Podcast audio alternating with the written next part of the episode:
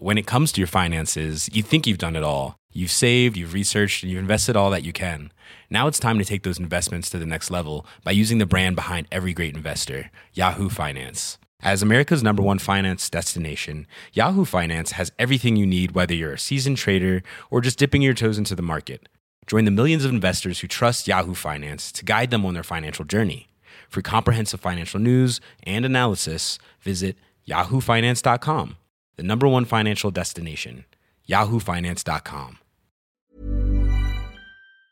Propulsé par mademoiselle.com.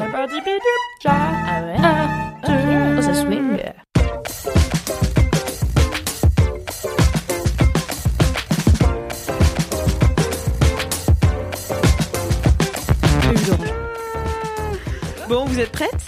Ouais. Allez 3, 4. Je suis désolée pour ce qui vient de se passer.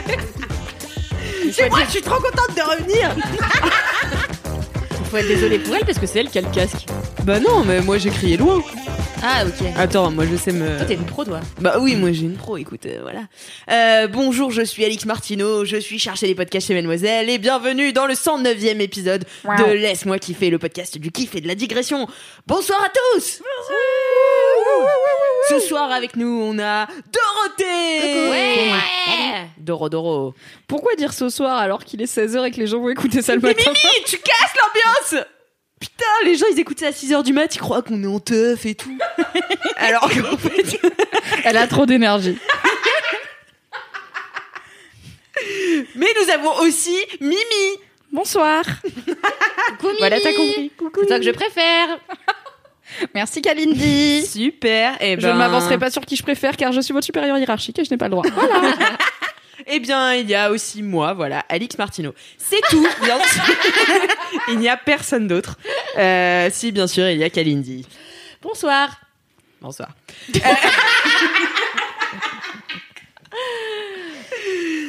Aujourd'hui, eh bien donc comme je disais, c'est le 109e épisode de LMK, donc on va commencer comme d'habitude avec les commentaires de la semaine. Alors, est-ce que vous avez un petit peu des commentaires? Moi, j'ai un commentaire qui n'a rien à voir avec LMK. Super. Eh ben voilà, vas-y balance. C'est un commentaire Le Bon Coin sur une voiture qui était en vente. Non, Ce mais. serait hyper euh, drôle de faire des commentaires random comme ça. Non, c'est déjà trop long, Ah Alix. ouais, c'est vrai, c'est pas mal. Il y a Les Philippe, il a dit commentaires à Transavia excellent. et tout, top.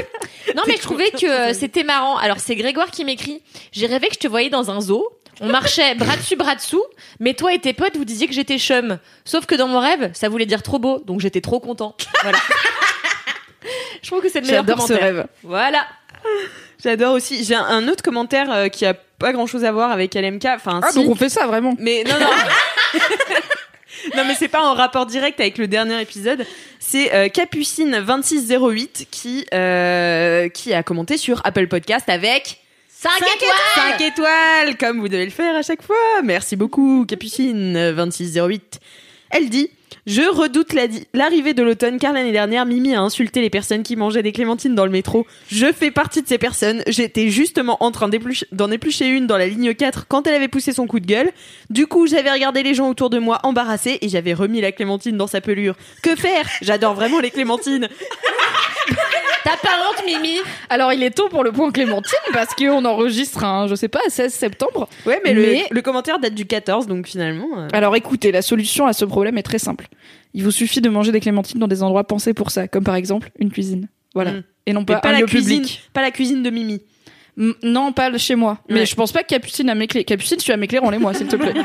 Euh, mais en fait, mangez des clémentines de la même façon que vous mangez un kebab. C'est-à-dire euh, pas n'importe où. Voilà, vous mangez pas un kebab dans le train, par exemple. Parce que vous savez que ça sent fort. Et Mais bah, Tu ne mangez pas de Mimi, J'ai envie de soulever un truc, c'est que moi, quand je suis arrivée chez Mademoiselle, je me souviens que tu faisais des soupes euh, chinoises le matin Mhm. dans des cups qui sentaient très mauvais.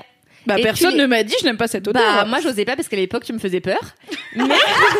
Et donc, trois ans plus tard, tu décides. Mais j'ai Bah arrêté ouais. les nouilles instantanées Bah oui, mais à l'époque, tu obligeais tout le monde à sentir ton poulet euh, dans une cup qui sentait le cancer Alors du déjà, c'est des nouilles instantanées aux légumes avec beaucoup de piment. D'accord, il y a pas de Et poulet. ben, ça Moi, sentait le cancer. bien. Merci Doro. C'est pas pour faire la lèche. Vraiment, j'aimais bien. Mais euh, pour Je m'engage à ne plus faire de nouilles instantanées le matin. Sauf s'il y a des clémentines, auquel cas je dirais que c'est fair game. Et comme il y aura des clémentines toute l'année parce que personne ne m'écoute jamais, eh bien, peut-être qu'il y aura des nouilles instantanées aussi. Eh bien voilà, c'était le point Clémentine annuel. Euh, merci beaucoup euh, Capucine du coup d'avoir fait ce point Clémentine. C'est drôle parce que Capucine, Clémentine, voilà, vous avez capté. Et tout. sinon, euh, aucun rapport. bah si, une a une, c'est une fleur en fait, donc euh, aucun rapport. Bah oui, mais c'est de la nature donc. Euh... Ok. Bah voilà. Bref, j'ai aussi un autre commentaire euh, qui est une, euh, une dédicace à LMK, une victoire personnelle de Genko03 sur Apple Podcast avec 5 étoiles 5 étoiles, merci. Euh, coucou les LMK, je peux dire enfin, enfin j'ai rattrapé mon retard sur tous les, tous les LMK qui ont été diffusés. J'ai commencé le LMK numéro 1 en janvier 2020 et en ce vendredi 11 septembre, c'est avec beaucoup d'émotion et de fierté que j'ai écouté le numéro 107. Maintenant que je suis à jour, je vais devoir attendre patiemment chaque semaine mon petit chocolat, mon petit délice de LMK. J'en profite pour vous remercier de votre bonne humeur, votre amour de la vie, de vos digressions et de, m'avoir fait découvrir tellement de choses. LMK devrait être remboursé par la Sécu. Signé Jennifer ou Jenny Flair. Dédicace à Kalindi. Ça y est Ça y est Un jour j'aurai ce chien, putain Un jour j'aurai ce chien. Merci d'avoir pensé à mon chien imaginaire. Pas de problème. euh, Capucine. euh, Jennifer. Clémentine. Ah Jennifer. oui, Jennifer, elle s'appelle. Ah oui, oui, oui. Ça fait sens. Est-ce que vous, vous avez des commentaires de Moi, votre j'en ai côté J'ai Ok. pas- J'ai pas trop regardé. Pardon, je vous aime. Euh, ben, vous pouvez toujours euh, commenter euh, ce que vous avez à commenter sur Apple Podcast en mettant 5 étoiles comme d'habitude.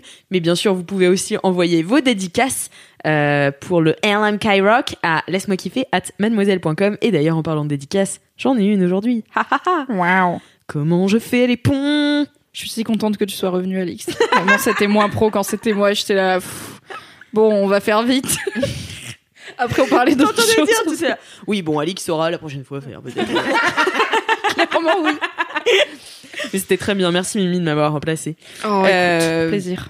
Du coup, j'ai euh, un- une dédicace de Pauline qui dit Je voulais juste faire un énorme coucou et bisou à ma sœur Juliette qui m'a fait découvrir Mademoiselle et par la même occasion le féminisme il y a 5 ans. Tu as été et tu seras toujours une- un immense modèle pour moi, même si tu pars vivre à Nantes l'an prochain. À Nantes À Nantes, j'ai dit à Nantes l'an prochain et qu'on sera loin. Je t'aime fort, je suis tellement heureuse qu'on puisse partager plein de choses ensemble, dont LMK et par conséquent les gros fous rires solo dans le métro. Bref, je t'aime fort, signé Pauline. C'est trop mime. Ah C'est trop mignon. Oui, vous êtes très. Bisous Pauline, euh, bisous euh, Juliette. Voilà, vous pouvez euh, envoyer. Alors ça, ça, c'est un exemple de, de dédicace écrite, mais envoyez vos dédicaces audio, comme ça votre voix apparaît dans LMK et ça c'est top.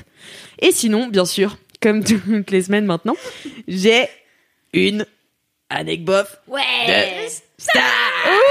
Trop bien, ma passion.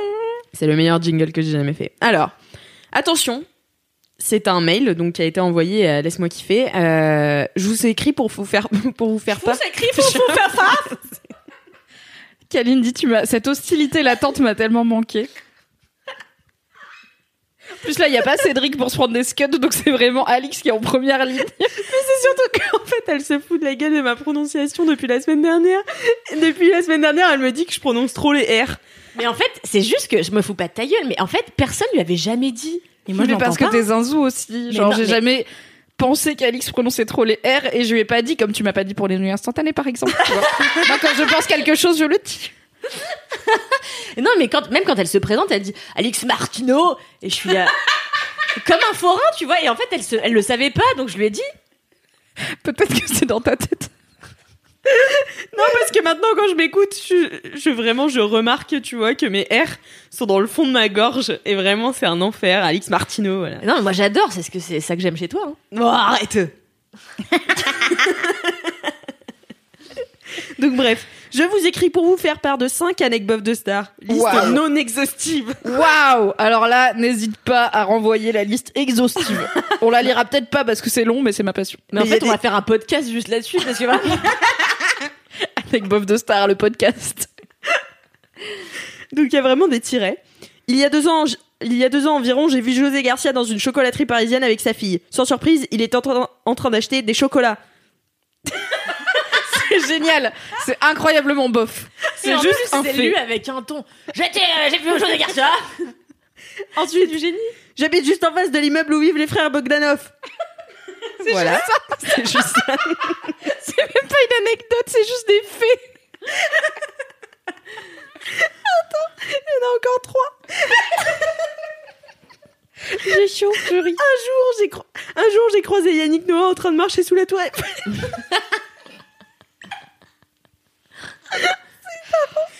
Un jour, Bordel, ça va être long. Alex is gone. J'ai tellement hâte que ce soit juste une phrase factuelle comportant le nom d'une personne connue. j'ai vu Thierry Beccaro dans un restaurant à Paris. Mais aussi en train de jouer au blackjack dans un casino à Deauville. Waouh, on a double Thierry Beccaro. Incroyable. Je sais pas qui c'est. C'est le mec qui présentait Motus Ah d'accord. C'est précisé, enfin, c'est la plus bof des anecdotes. Putain, c'était déjà bien bof. hein. Lors d'un voyage au Japon. Ouah, c'est laborieux. Tiens, lis-toi. Lors d'un voyage au Japon l'année dernière, alors que je marchais dans la gare de Tokyo, j'ai vu apparaître tout un groupe de japonais complètement surexcités qui suivaient deux mecs plutôt jeunes, probablement américains d'après la façon dont ils parlaient, et accompagnés de gardes du corps. Les japonais criaient et essayaient d'attirer leur attention pour avoir un autographe, tout en les prenant copieusement en photo. Apparemment, il s'agissait de personnes connues, au Japon du moins. Mais je n'ai jamais su qui c'était. qui c'était, car leur tête ne me disait rien du tout. Trop dommage Si ça se trouve, je suis passée à côté de deux stars interplanétaires sans même le savoir. Voilà, j'espère que mes anecdotes vous plairont. Je vous fais plein de gros bisous et je vous remercie de me faire autant kiffer toutes les semaines. Didine. Ah, merci pour ce mail. C'est incroyable ce moment de vie là. Est-ce qu'on peut faire des pronostics sur qui c'était? Des, des Moi, stars je japonaises? pense- Non, des mecs connus au Japon, mais apparemment américains et plutôt jeunes, elle a dit. Ah. Moi, je pense que c'est Logan Paul. Tu crois? Je, pense- je sais pas s'il est populaire au Japon, tu vois. Parce que déjà, à l'extérieur des États-Unis, il est vraiment. Il a Je vraiment dirais- l'image de bolos, Alors, y a- après, il y a connu et il y a populaire, tu Oui, vois. vrai. tu peux être connu, mais personne t'aime bien. Mais les gens vont quand même prendre des photos avec toi. Logan Paul, ça fait un. Mais il y en avait deux. Mais avec son pote. Brad Pitt, c'est et pas puis cette frère. personne n'a pas de culture. C'était jeune. Brad Pitt, il a 53 Mais peut-être c'était il y a 30 ans, on sait pas, ça se dit. C'était l'année dernière, elle le dit. Alix, il faut suivre les infos qu'on a, ok? On peut pas faire des pronostics si on n'a pas les bonnes infos. C'était en 2019, à la gare de Tokyo, Des deux jeunes. mecs américains Bah, jeunes. Ouais, bah c'était. euh, Ouais, Justin Bieber. Sûrement. Et son frère. Son frère. Très bien. Bernard Voilà. euh. Glenn. Bernard Ah, peut-être c'était Thierry Beccaro. On ne sait pas. Mais non, elle l'aurait reconnu. connaît par cœur, Ah oui, elle l'a vu deux fois. Ouais, c'est son pote et tout. Moi, j'ai vu tout à l'heure Mathieu Kazovitz, mais je voulais... Je vous l'ai dit tout à l'heure, était sur une moto avec deux grosses roues. Au début, j'ai cru que c'était.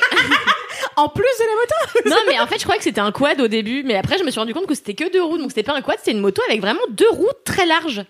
Et D'accord. Mathieu Kassovitz dessus. Et Mathieu Kazovitz dessus, en fait, il l'a enfourché. Et en fait, aujourd'hui, je sais pas ce qui s'est passé. Normalement, personne, les hommes ne me font pas chier dans la rue. Et vraiment, aujourd'hui, il y a cinq personnes qui m'ont regardé en me faisant des petits commentaires et tout. J'étais là, mais qu'a ma tenue de si particulière aujourd'hui, tu vois, parce que vraiment, d'habitude, ça m'arrive jamais et j'ai été dans des tenues vachement plus dénudées que celle-ci. Et donc, je me suis dit, bon, bah, tant qu'à faire, autant me servir de ce que la nature m'a, ce dont ma- la nature m'a doté aujourd'hui apparemment pour draguer Mathieu Kassovitz. Et donc, en fait, en fait, il est arrivé devant moi. Et en fait, mais je crois que j'avais l'air trop hautaine pour que, tu vois, il aime, bon. Je t'imagine juste faire un regard extrêmement de personnes à Mathieu Kassovitz. Et lui qui est là, d'accord madame, putain, il y a des gens bizarres à Paris. Mais moi, le pire, c'est que je capte quand Kalindi, elle voit un mec qu'elle kiffe dans la rue parce qu'elle a une position tout d'un coup qui change. Non, mais une fois, tu, non, mais c'est vrai qu'avant, c'est avant-hier que tu m'as vu faire ça? Ouais. Bah, raconte, sinon ça n'a pas de sens. Bah, ouais, c'est, elle bombe. Non mais sinon nous on est là, on participe, elle, voilà. elle, elle met son menton en bas, elle bombe ses seins et elle fait bonjour. Ma passion, le mode chagasse de Kalindi. Donc t'as fait Yes. ça à Mathieu Kassovitz Non, en fait, je l'ai regardé plutôt d'un air méprisant, mais en fait, c'était censé être un air sexy, mais je me suis rendu compte que c'était un peu méprisant. Et en fait, à chaque, comme à chaque fois que je vois un homme qui me plaît, je marche un peu avec les pieds euh, l'un devant l'autre, tu vois. Et en fait, tout à l'heure, ça m'a un peu déséquilibré, donc je pense que j'ai eu l'air. euh, Juste une personne méprisante qui trébuche. c'est une manœuvre de séduction, c'est de la psychologie inversée, tu vois. Voilà. Moi aussi, j'ai une anecdote de star. Ah bah, bien. Ah bah tu reviens de Deauville, j'espère bien que t'es revenu avec beaucoup d'anecdotes de stars. hein. Exactement, mais vous en saurez plus peut-être euh, plus tard dans l'émission, je ne sais pas, peut-être, enfin on verra. mais euh, j'ai une anecdote de star, du coup j'étais au festival du film américain de Deauville, euh, pour lequel euh, Vanessa Paradis était présidente du jury. Et en fait, euh, elle donc elle venait à toutes les projections où j'étais et un jour, un moment, elle a dit merci euh, au vigile juste à côté de moi. Et du coup, j'ai cru que c'était pour moi. et c'était juste, elle a dit merci à côté de moi. Voilà. Elle a dit merci dans ta direction Dans- globale. Dans la pas loin de moi, quoi. Voilà. Dingue. C'est top. Ouais, ouais, c'est. Ah bah c'est c'était top. Je pense que c'est le mot. Elle ouais. a fait Merci. non attends, je fais mal. Ah. Merci. Non, j'y arrive plus. Je- J'entends pas les variations entre les deux. Je voulais pas rentrer dans ce Je pense que Ah la bon, première, elle était bien. hein. Ouais, la première, elle elle- était pas mal. Elle est bonne imitatrice, Alix. hein, Ouais, ouais, j'ai j'ai une oreille, on me, on me dit souvent ça. Bon, écoutez, euh, je propose que ce soit l'heure des mini-kifs. Allez. Moi, j'enchaîne, voilà, je suis comme ça. Non, mais pas le temps, Euh, pas le temps de niaiser. Bah oui, attends, ça fait déjà 15 minutes qu'on enregistre. Moi, j'essaie de tenir un rythme. Du coup, les mini-kifs, on a un jingle. C'est parti. Les c'est l'heure des. Waouh Merci. Trop trop sympa. Trop sympa. eh bien, nous commençons tout de suite les mini-kifs avec Kalini. Bah non, non, non, non, non, non. Après c'est pas le bon ordre, c'est ça? Non, non, mais déjà qu'on n'est pas assis là où on doit être assis, si je commence, c'est non, non, non, vraiment. Bon, on commence avec Dorothée. Ah bon, ça arrive ce Non mais Kalindi a des opinions sur qui s'assoit où et dans quel sens on tourne. Et après elle est perturbée si on va pas dans le bon sens. Ah non, je peux pas. D'accord. Ça va si je commence? Ah Ouais, très bien. Ok, d'accord. Et ben mon mini kiff, c'est euh, le, nou- le dernier EP de Tessa ou Tessae. Elle-même laisse la liberté aux gens de le prononcer comme ils veulent. Donc c'est super. comme moi avec mon nom de famille. Genre ils disent Egel ou Egel ou ah je suis je sais pas, je faites comme vous voulez. C'est vrai, mais moi non plus, je sais pas. Tu sais que je t'ai- euh, jamais Mimi euh, autrement que Mimi parce que. Alors normalement on dit Hegel, Hegel. parce que ça vient de l'allemand et qu'en allemand on dit Hegel, mais bon en même temps on va pas faire un H aspiré non plus, donc on s'en fout. Hegel ou Hegel ça marche, les deux marchent. Voilà. Moi des fois mes profs ils m'appelaient Bitchy alors que je m'appelle Biechi. En même temps, gratos. Dorothée Bitchy, j'espère que ça va être ton nom de scène assez vite dans la vie, hein, parce que c'est génial. Mais non, mais on dit, dans, avec ma sœur, on dit souvent It's Bitchy, it's bitchy Bitch, mais euh, comme, euh, comme It's Britney Beach. Mais, euh, Bitchy bitch. oui, voilà. Mais euh, bref, euh, toujours un truc un peu chelou à la rentrée, euh, les gens qui essaient de Mm. prononcer ton nom de famille. Moi, c'est Biechi, voilà. Donc, Moi, un jour, il y a un. Pardon. Moi, un jour, il y a un prof qui a déjà, on a eu une phrase. Moi, genre, mon prof, il a dit Alix Martineau, j'ai levé la main. Il fait Alix Martineau, j'ai levé la main. Il fait Ah, bah, c'est vous? Je- Bah, ouais. Non, mais peut-être que, tu sais, comme Alix, c'est un prénom mixte. Mais oui, c'est ce qu'il m'a dit. Il m'a fait Je pensais que vous étiez un garçon. Je fais Bah, non. voilà. Voilà. bah, super. non, mais belle répartie, bravo. Voilà, Ouais. c'est tout. super. C'est bon, donc Tessae. Tessae, euh, qu'on a eu en session euh, euh, chez Mademoiselle, que vous pouvez retrouver sur la chaîne, dédiée, chaîne YouTube dédiée aux sessions acoustiques Mademoiselle Musique ou sur notre IGTV. Euh, qui est, euh, à l'époque, elle avait 18 ans, maintenant elle en a 19, donc toute jeune, marseillaise, stylée.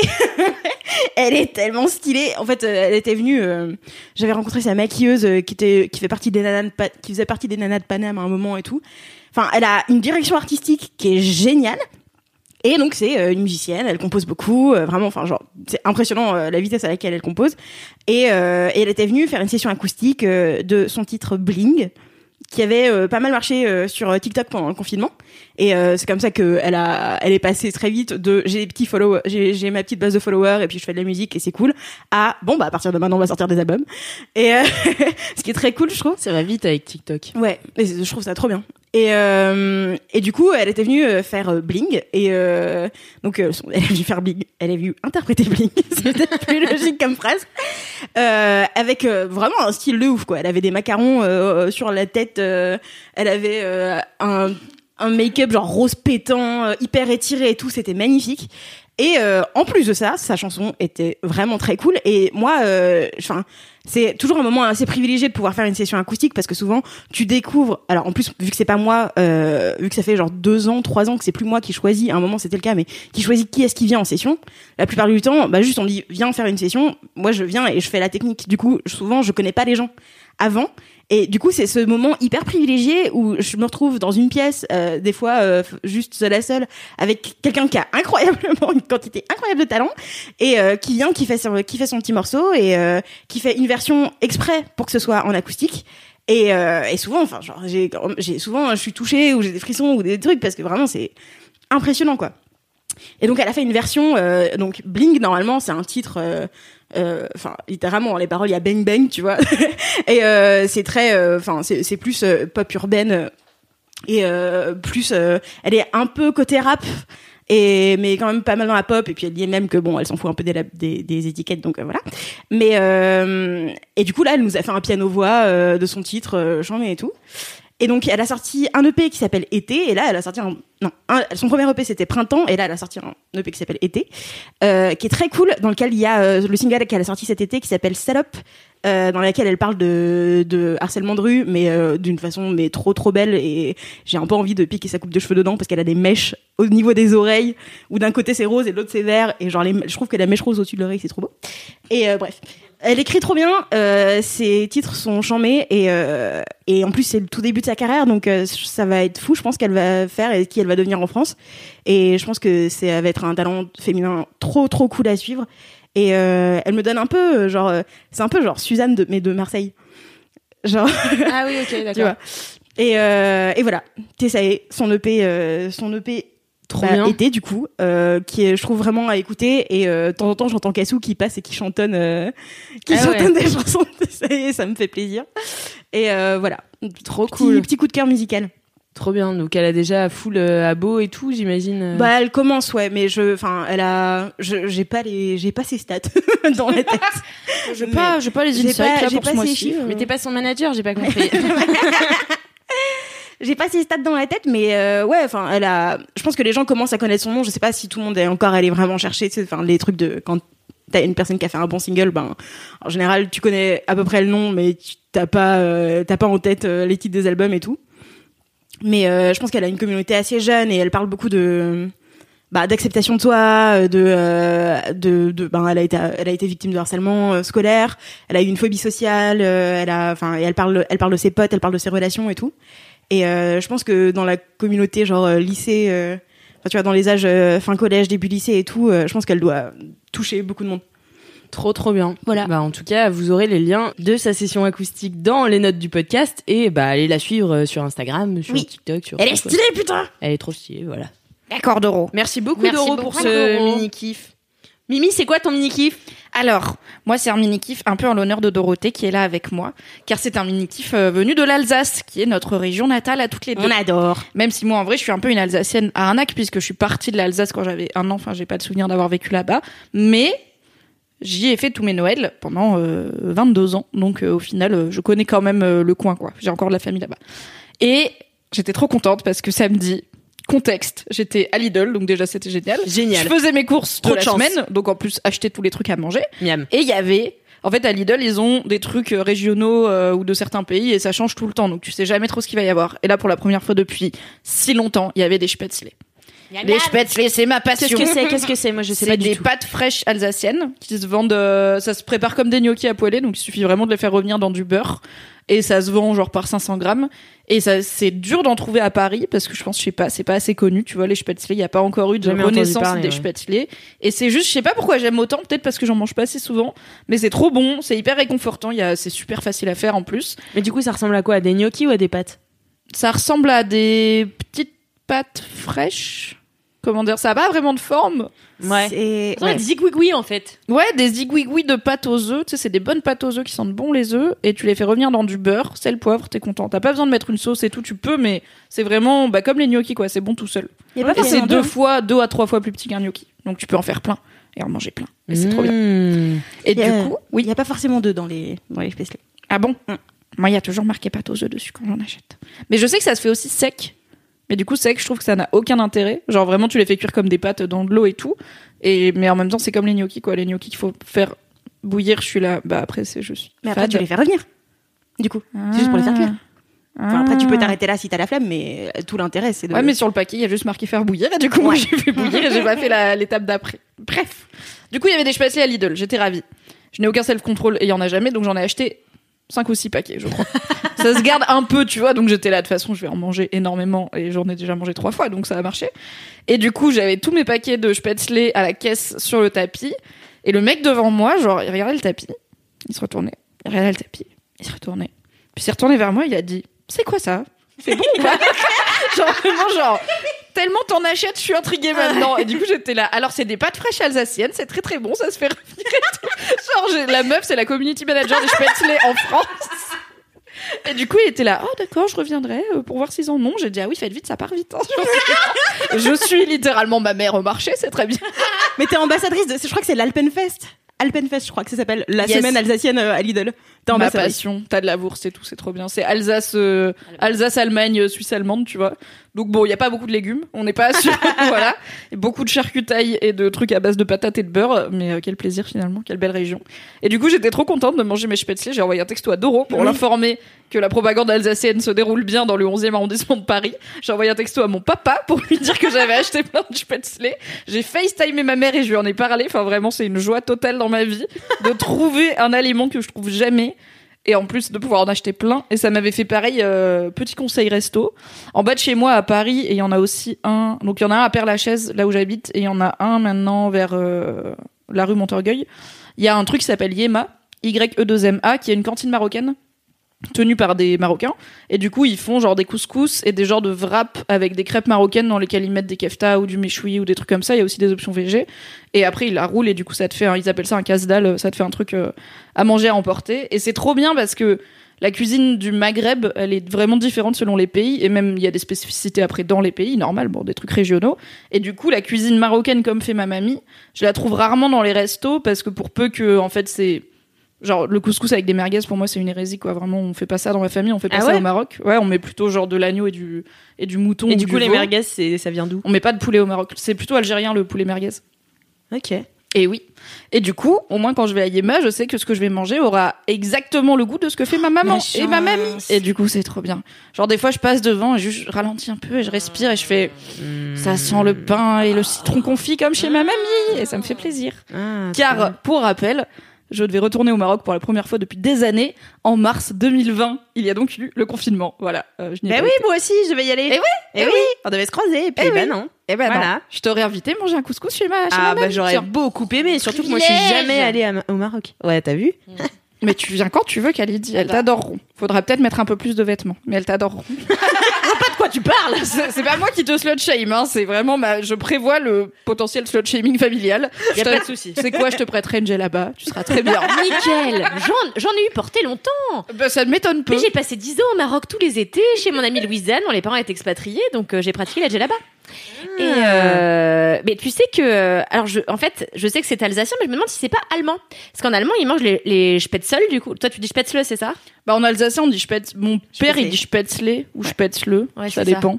et nous en- enfin nous comme je suis allemande en Allemagne ils disent spätzle et en fait les spätzle c'est ils, ils en font beaucoup aussi au même titre qu'ils font les knödel dont je t'avais parlé une fois tu sais c'est ces espèces de boules euh, d'une espèce de semoule qui qui font qui accompagnent les euh, demi ouais, c'est ça jarret de cochon j'ai le nom en allemand je vous le dis si vous voulez c'est Halbschweinhaxe et euh, Parle-moi en allemand, Kalindi.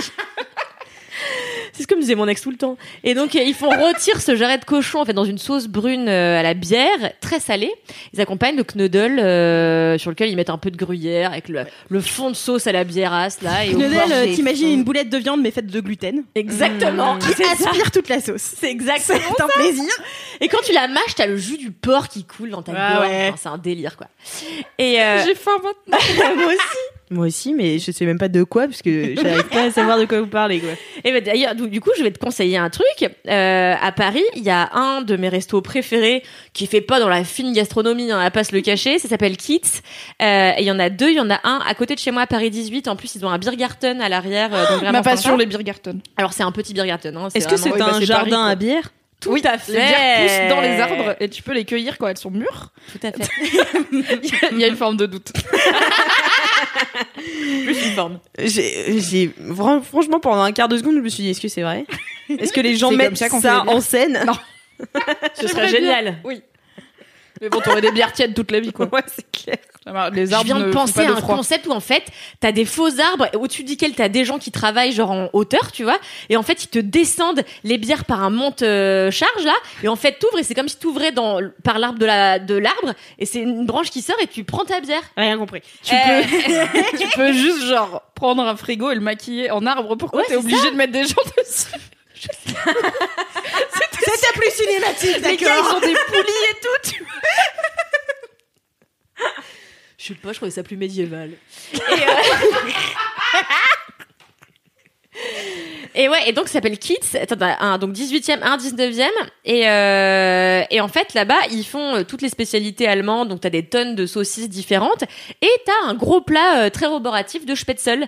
Qui... Est-ce que c'est un Spiegelmulet Est-ce que c'est un Spiegelmulet Ouais. Qu'est-ce que c'est qu'un Un Spiegelmulet Spiegelmulet, c'est un gratin de Spätzle euh, avec des dés de jambon et beaucoup de fromage. Ah non, c'est pas ça.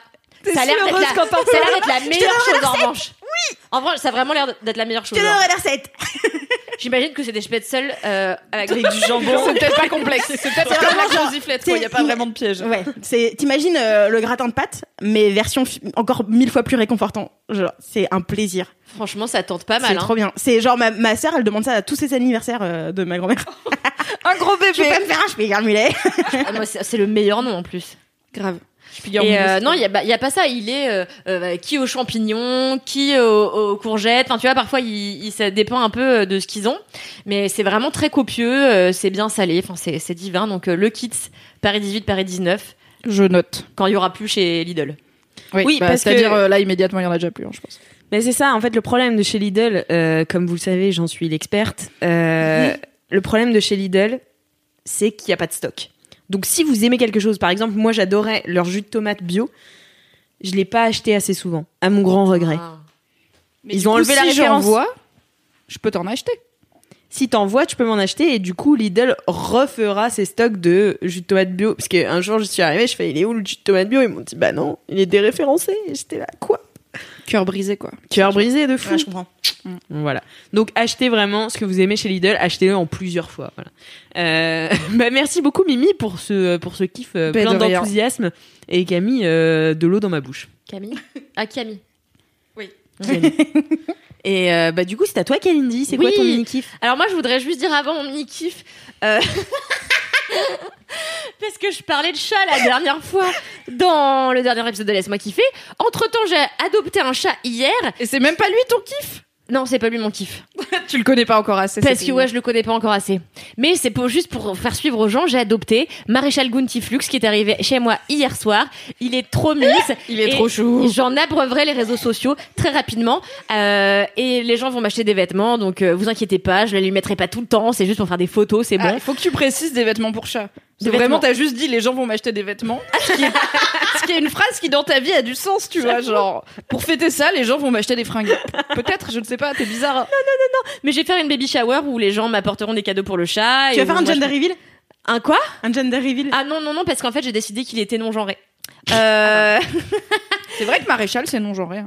non mais en elle fait le genre au féminin. En fait, le alors c'est que, c'est j'arrête pas de lui dire elle alors que c'est un, un petit mec, tu vois. Enfin, je veux dire, il a vraiment l'appareil et tout. Euh, mais dans ma tête, c'est trop un mec, tu vois. Oui, il va falloir le faire stériliser. Euh, une meuf T'as dit dans ma tête c'est trop ah un oui. mec. Oh là là, tu vois, j'y arrive pas. Donc, euh, suivez mes réseaux, abonnez-vous à Cal parce que vous allez voir des, des photos de Marshall Guntiflux. En veux-tu, en voilà. Euh, sans transition aucune, mon mini kiff, euh, c'est que c'est un kiff qui concerne aussi ma vieille fille Alix Martineau, puisque nous avons commencé ensemble. Désolé Mimi pour la redite. Mais c'est un plaisir. Un, un cours de théâtre. Vous en avez déjà entendu parler dans LMK puisqu'on avait parlé de notre synchronie où on s'était inscrite en même temps, voilà. Et Voilà. donc notre premier cours c'était lundi. Tout à fait. C'était lundi euh, 14 septembre et c'était un petit régal. Ouais, c'est et ce clair. qui était un régal au-delà de la discipline qu'on a eu à pratiquer, c'était que en fait on est arrivé devant l'enceinte du, du bâtiment. Ça se dit ou c'est deux fois la même chose? L'enceinte du bâtiment? Oui, On est arrivé devant l'enceinte du bâtiment et en fait on avait toutes les deux un peu cette appréhension des débuts et en fait elle et moi on s'est regardé on s'est dit en fait c'était quand la dernière fois qu'on a fait un truc euh, pour la première fois? Mais euh, Non mais même pas au-delà de la première fois, tu vois, c'est la première, enfin rentrer quoi une rentrée, tu vois. Ouais, parce qu'en fait, moi, la dernière fois que je suis rentrée quelque part, euh, c'était chez Mademoiselle et ça fait plus de trois ans, tu vois. Mais en fait, trois ans sans une rentrée à, à fréquenter de nouvelles personnes, etc. Euh, bah, ça fait long. Et en fait, t'oublies cette espèce de d'adrénaline que t'as quand tu sais que tu vas rencontrer de nouvelles personnes, qu'il faut que tu te fasses des potes, potentiellement que tu dragues le prof. Enfin, tu vois, il y a beaucoup de choses. J'aime bien quand s'est qui- tournée vers Alix au moment de dire ça. Alors que si je peux me permettre, dans ma tête, c'est plutôt un Kalindi move de draguer le prof. Oh, tu serais, tu serais, tu serais étonné. Non, je dis ça alors que ça fait aucun move. Mais anyway. Euh, et donc, on a commencé le théâtre et c'était chouette. Alors après, c'était un cours euh, de reprise. Euh, moi, j'en ai fait 10 ans quand j'étais plus jeune. Alix aussi. 10 ans, c'est ça? Oh, moi, j'en ai fait, oui, euh, plus de 10 ans, ouais. J'en ai fait bien 13, 14 ans. Euh, jalouse T'as dit un chiffre plus gros qu'elle, donc bon, t'as gagné. Et euh, du coup, bah, donc c'était, en fait, c'est c'est cool aussi de revenir à, à une sensation que tu connaissais déjà, mais que t'as que t'as perdu à cause du temps. Et en fait, je trouve que t'as tout de suite cette sensation même de la salle de théâtre Mm. où en fait tu dois te ridiculiser. Voilà, c'est quand même le concept même. Hein. C'est euh, voilà, vous allez faire euh, euh, le monstre. ou- Enfin, voilà, c'est quand même ridicule du fion, quoi. Et euh, il faut tout donner, sinon c'est encore plus ridicule que de faire Ouais. les choses à moitié. Du coup, euh, j'aime bien. C'est ce- c'est- et j'ai eu l'impression de reconnecter avec un truc de de mon enfance, ce qui m'a fait vachement de bien. Et en plus, moi, en ce moment, je, je suis une thérapie qui m'oblige à me reconnecter à vachement de ce que j'ai vécu dans ma petite enfance et même dans mon adolescence. Et euh, aujourd'hui, ça fait six mois maintenant que je fais ma, je suis, ma- je suis en thérapie. Et avec le théâtre, en plus, j'ai vraiment l'impression de réembrasser la personne que je suis intrinsèquement et les désirs de cette personne-là que j'avais oublié avec le Mm. temps, avec les soucis, avec plein de choses. Et du coup, cette moment de, ce moment de reconquête, c'est peut-être plus ça mon mini kiff quoi. C'est la reconquête. Édouard Baird. C'est peut-être plus ça, c'est la reconquête de moi-même via un art euh, finalement aussi pourtant populaire que, que le théâtre. Je l'adore. je l'adore. Mais non, mais c'est vrai, moi je suis assez d'accord avec toi, ça m'a fait euh, revenir plein de vieilles émotions. En plus, moi je connaissais à peu près tous les exercices qu'ils nous ont fait faire, puisque c'est des exercices puisque c'est des exercices assez euh, classiques euh, du théâtre. Enfin, tu commences le théâtre, tu vois, tu fais euh, allez, on dit tous nos prénoms, et puis tu le cries, et puis voilà. Et, et en fait, euh, tu vois, j'étais là, ah putain, c'est vrai que ça me faisait marrer ça quand j'étais petite, et ça m'a rappelé aussi mes troupes de théâtre, euh, et enfin tous les potes que je me suis fait là-bas, et j'étais trop contente parce qu'après euh, le cours, on allait boire des verres avec des gens bah, qu'on connaissait pas, et puis tout de suite, enfin tu vois, ça, ça te fait une porte d'entrée avec des gens que t'aurais jamais rencontrés sinon. Et euh, ouais, je trouve ça trop trop bien quoi. Ouais, c'est rafraîchissant de contente. ouf en fait. C'est rafraîchissant et puis euh, Mais j'étais quand même contente d'être avec toi, ma vieille mère, Ouais, parce moi que parce que on était, on était, tu vois, on était en mode, euh, on connaît quelqu'un, mais on n'est pas non plus resté que toutes les ouais, c'était bien. On a eu le parfait équilibre. On s'est pas mis à côté. deux. Ouais. Enfin, du coup, les gens étaient étonnés quand on a dit qu'on se connaissait à la fin, parce que, mais ça s'est fait naturellement. On s'est pas dit, alors on fait ça parce que sinon Oui. les autres machin. Et vraiment, juste, c'était trop bien. Et c'est marrant de pratiquer une discipline que t'as pratiqué petit, maintenant que t'es adulte, parce que tu le regardes pas avec le Ouais. même regard, c'est sûr. Donc, euh, je sais pas ce que ça va donner. Euh, Je sais que. Mais il y a un spectacle à la fin de l'année, venez tous, l'ILM Crado. Ouais, venez tous, franchement. euh, Je, pour ceux qui ne sont pas à Paris, je promets solennellement de faire des stories sur le compte de Laisse-moi kiffer pendant le pestac de Kalindi et de Alix. En plus, mais venez vraiment, vous vraiment venez parce qu'en fait, on a un, un- un- une salle de 350 personnes à, à- 500. à 500, oui, 500 personnes à S'il remplir. n'y a pas de restriction à cause du S'il n'y Covid. a pas de restriction à cause du Covid. Mais euh, en fait, ça fait beaucoup. Et avec nos amis, on n'y arrivera jamais, quoi. Donc, euh, n'hésitez avec pas tous à les venir. cas que vous avez sur Instagram, là, c'est bon. Ouais. Les gens Tous vont les venir. gars, mais moi, j'ai Les pas cas. de Les cas. Ah, Moi, j'ai entendu l'autre, j'ai entendu avec tous les cas, là. C'était pas clair, c'était pas clair. Je parlais des cas comme des milliers d'abonnés. Voilà. Non, vraiment trop cool. Donc, je sais pas ce que ça va donner. Il va y avoir forcément une guéguerre à un moment donné, puisque voilà, euh, va y avoir des rôles à attribuer. Bah, c'est le prof qui décide, donc il y aura pas de guéguerre. Non, mais Non, mais il y voilà. aura Le des regard ressentiments. de Kalindi, genre, eh, mais regarde la pêche. t'inquiète. Non mais Kalindi, elle est persuadée qu'elle va m'en vouloir si euh, j'ai un rôle meilleur qu'elle. c'est sûr. Parce que c'est vrai. tu la connais depuis longtemps quand même. Non, je pense qu'elle m'en voudra pas Mais parce que Kalindi, non, elle est bienveillante avec moi. euh, Mais je fais semblant. mais en Elle aura, elle aura un petit peu le seum, mais elle m'en voudra jamais. Mais non, mais surtout, bon, je vous le rappelle au cas où je vous l'aurais jamais raconté, mais ma première prestation sur scène, c'était quand même dans Delphine et Marinette. J'avais 6 ans. Et en fait, à l'époque, j'étais très timide, donc personne n'avait remarqué que j'étais pas trop mauvaise euh, au théâtre. Et du coup, on avait donné à mes amies Louisanne et Élise, euh, Louisanne, euh, bien sûr, Roy et Élise Playcock pour euh, ceux qui sauraient pas du coup. Euh, elles avaient euh, joué les rôles de Delphine et Marinette, euh, des œuvres euh, Delphine et Marinette. Et moi, bah, j'ai aucune pas. Delphine et Marinette du Mais c'est deux mômes qui sont avec plein de lapins et Tom tout, Tom et non Nana, je connais. Delphine et Marinette, j'ai pas. Bah c'est plus c'est plus vieux, c'est deux gamines qui sont avec plein de poules, voilà. Et globalement. Et en parlant de poule, Et en parent poule, donc moi j'avais ni euh, Delphine ni Marinette, j'étais en mode euh, deck de ouf. Et on m'avait filé un vieux rôle du coq. J'avais genre trois répliques, c'était de la merde. Et j'étais trop deg, sauf que ni une ni deux, ma mère m'a cousu un gant mappa sur un, un, Un bonnet de un bain. bonnet de bain de piscine là. Donc j'avais mon gant mappa, je suis montée sur scène et au moment du spectacle, je me suis transfigurée, je suis devenue un coq, littéralement. Et, euh, et j'ai tellement fait rire que les gens sont allés voir mes parents après pour leur dire mais il faut absolument qu'elle fasse du théâtre cette petite. Et j'étais là nique ta mère, la prof de théâtre, tu vois, parce que tu m'as donné un rôle de merde et bah c'était moi la star connasse. C'est exactement Voilà. ce qu'il a dit le prof de théâtre. Quand vous avez un rôle qui vous satisfait pas entièrement, eh ben on peut euh, faire en sorte que vous transcendiez quand même la pièce euh, à travers ce rôle et qu'il n'y a pas de petits rôles, il y a que des petits acteurs. Voilà. C'est là-dessus qu'on conclura mon mini kiff. Merci beaucoup. Mais n'hésitez pas à vous inscrire, n'ayez pas peur. Enfin, moi, j'ai pas fait pendant des années parce que j'avais peur de recommencer un truc. Mais en fait, le plus dur, c'est de s'inscrire. Après, une fois qu'on y est allé une fois, c'est bon, quoi. Donc, euh, et l'épanouissement personnel, je pense, enfin, cette heure-ci, on sait pas encore, ça fait qu'un cours, mais je pense qu'il va être tel que franchement, on évite de rembourser de la peur. Je sais pas si ça se dit, mais vous avez pigé, quoi. Voilà. Ouais, c'est très bien. Merci beaucoup euh, Kalindi. De rien. pour ce mini kiff. Mon mini kiff euh, est une série. Ah C'est une série euh, un peu nulle. Euh, très Vous vieille, racontez bien, chef. très vieille et en fait j'ai recommencé à la regarder parce que ma sœur m'a rendu visite. Ma sœur qui a 11 ans Faustine Martineau euh, elle a 11 ans et donc elle est venue me rendre visite puisque c'était mon cadeau pour ses 11 ans de passer de venir passer un week-end à Paris. Trop je lui ai acheté des shoes euh, des des fringues elle se les a achetées elle-même mais voilà je l'ai emmenée à la fête foraine enfin voilà. Et je me suis dit qu'est-ce que t'as envie de regarder quand t'as 11 ans? Bon déjà elle voulait regarder des films d'horreur donc je lui ai montré des films d'horreur. Mais euh, je me suis dit une série tu vois euh, que t'as envie de regarder quand t'as 11 ans. Et j'ai repêché Gilmore Girls et là, vraiment, Gilmore Girls, c'est vraiment la série pour les gens qui ont 11 ans. Et en ce moment, et en ce moment, je, et en fait, elle est partie et j'ai continué la série. C'était le prétexte, mais au final, t'avais juste envie de ouais. Gilmore Girls. Et en fait, je suis à la saison 3 et je suis là, waouh! Donc en fait, pour l'histoire, c'est euh, une mère et sa fille qui ont 16 ans d'écart, puisque la mère euh, euh, est tombée Avec 16 ans enceinte au moment de, oui. est tombée enceinte à l'adolescence, au moment des faits. Euh, et en fait, elles sont donc très proches, très fusionnelles. Elles sont meilleures potes en même temps que d'être euh, mère et fille. Et moi, c'est un truc que vraiment, j'ai euh, pas du tout cette relation-là euh, avec euh, mes parents ou quoi que ce soit. Enfin, vra- vraiment, c'est un mode de vie complètement différent. En plus, elles vivent en Amérique, donc voilà. Et dans, un- dans une toute petite ville, alors que moi, j'habitais dans l'énorme métropole qu'est Nantes. Donc, vraiment très La New éloignée. York de France, finalement. Ouais, c'est ça, exactement. Mais en fait, c'est en fait cette série, donc il se passe rien environ, à part euh, bah, des histoires, euh, oh, bah, de machin truc. Puis en plus, c'est euh, Rory, donc le personnage principal, euh, qui est la fille de Lorelai, est une jeune fille très studieuse, très sage, très, on dirait un peu moi. Et enfin, je... Non, mais je sais pas, on est tellement éloignés et parfois je la déteste et parfois je suis là. Ça a l'air trop bien cette vie où tu te fais chier en permanence, tu vois.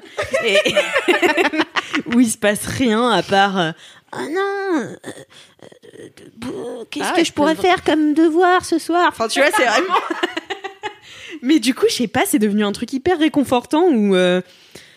Ouais, c'est une vie que j'ai vraiment pas vécue et que je suis pas sûre d'avoir envie de vivre, mais que, je sais pas, qui est réconfortante, tu vois.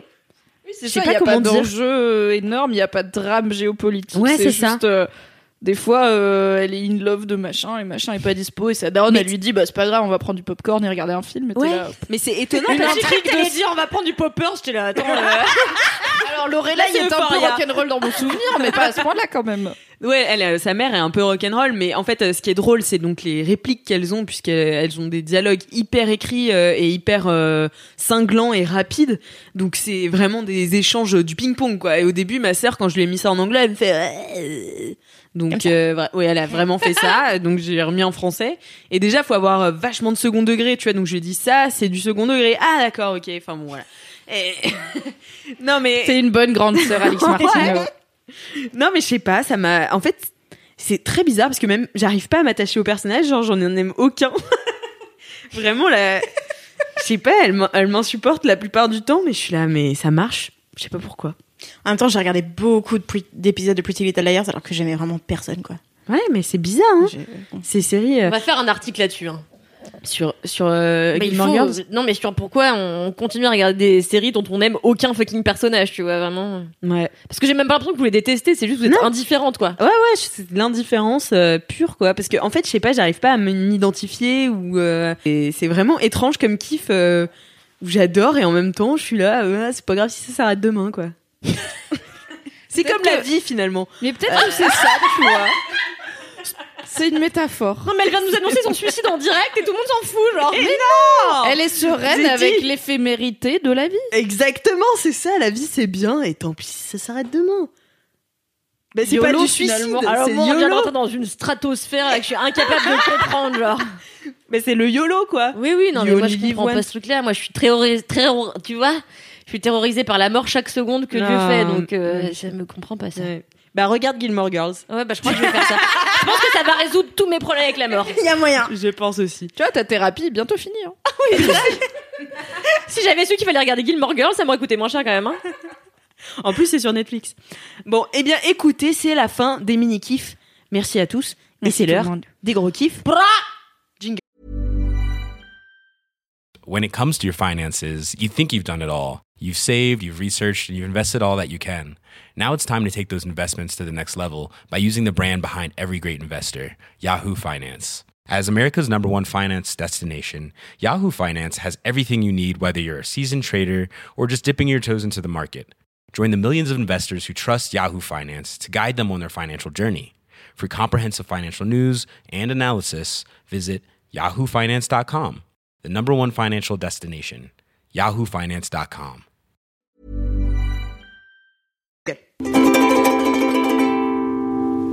Les grosses quiches, faites place au gros kiff. Ah, Wow, trop Merci bien. Valentin, merci beaucoup. Eh bien, je vous... cette blague. Bah, c'est plus une blague là, c'est ouais, c'est c'est c'est dans l'émission. C'est un rituel. C'est un rituel. Eh bien, on va recommencer les gros kiffs avec Mimi. Euh, mon gros kiff, incroyable. Mon gros kiff est un truc euh, d'adulte euh, que je pensais relativement peu posséder dans ma vie. Je vais J'étais moi-même surprise. Hein? J'étais moi-même surprise quand tu Eh l'as oui. annoncé. Ah bah, toute la toute la commu était surprise. Je vais teaser un truc. Je vais pas en dire beaucoup.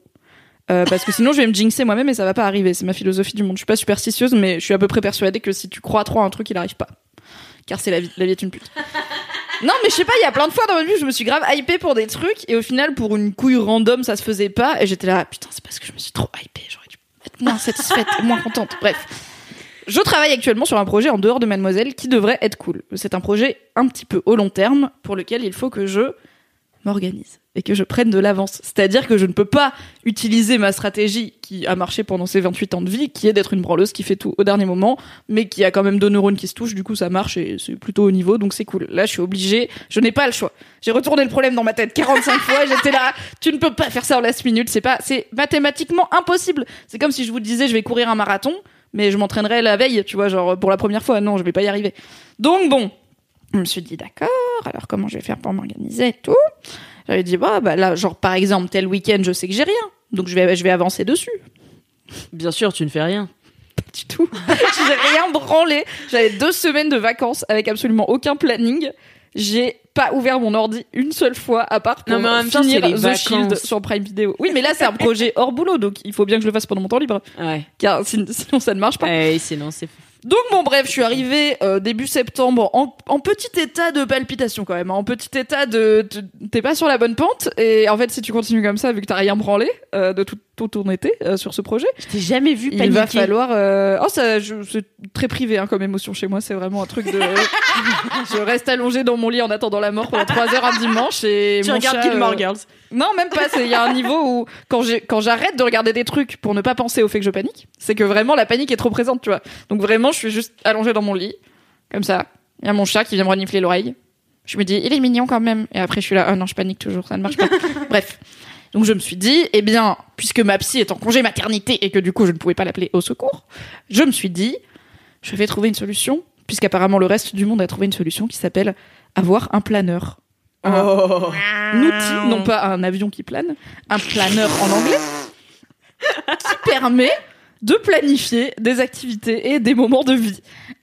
Donc, j'ai demandé sur Twitter, ok, il me faut un truc qui est un peu mieux qu'un agenda, il me faut un, un truc de planeur, idéalement qui puisse exister en physique Et euh, enfin, en gros, je prends les conseils de planeur physique et les conseils d'appli pour euh, s'organiser, parce qu'en soi, là, j'ai Google Agenda et c'est environ tout. Et euh, ça marche pas Google Agenda pour ça, quoi. Et en fait, j'ai mes trucs d'organisation, je les utilise sur mon ordi. Et dès que je les ai pas sous le nez, je les oublie totalement. Donc, il me fallait un truc que je puisse avoir aussi en physique. Et pourquoi pas, s'il y a des gens qui ont des idées d'appli, c'est cool, mais il me fallait surtout un planeur physique. Donc, j'ai demandé ça sur Twitter. La moitié des gens m'ont répondu Excel. Est-ce que j'ai une gueule à savoir utiliser Excel pour organiser ma vie? Non, je sais pas utiliser Excel du tout. Et vraiment, les gens étaient là, j'ai tout essayé, mais au final, on en revient Excel. La base, je suis là, non, je vais pas essayer de régler ma panique sur Excel, c'est impossible. Excel me fait paniquer, ça ne marche pas. Du coup, je me suis dit, bah, je vais me démerder toute seule avec Google, merci beaucoup les gens. Je cherchais toutes les listes BuzzFeed, New York Times, machin, de The Best Planners of the Year et tout machin. Et j'ai trouvé, je pense, celui qui me convient. Il est arrivé, il est très beau. C'est un planeur d'une marque qui s'appelle Clever Fox. Donc déjà, il est joli. C'est un format, euh, bah, comme ton cahier là, c'est quoi C'est du A5 Non, un peu plus grand quand même. Euh, ouais, ça, ouais, si, ça doit être un peu plus grand que A5, ouais. Ouais, voilà, bref, c'est pas un A4, mais c'est pas beaucoup plus petit. C'est un truc quand même assez épais, assez joli, avec une couverture en simili-cuir, avec une petite forme de renard dessus. Donc déjà, il est joli, on aime bien. Il y a un bidule pour accrocher ton stylo. Il y a trois marque-pages différents, ce qui est très bien. Ah. Parce qu'il y a différentes sections, et du coup, tu peux marquer les pages des différentes sections. Et c'est un truc de gens de droite. C'est-à-dire que vraiment, il y a un manuel. Le truc vient dans une boîte cartonnée, avec un couvercle, genre vraiment comme si tu faisais un unboxing d'iPhone, quoi. Et le premier truc que tu vois, c'est un manuel How It Works. Je suis là, c'est un planeur, enfin, les, pages, il y a marqué ce quoi faire dedans, mais bon, j'ai regardé quand même. Et en fait, bon, il y a toute une partie. Moi, ce que je voulais pas acheter de planeur ou de bullet journal ou de trucs comme ça parce que petit 1, euh, je ne suis pas créative de mes mains.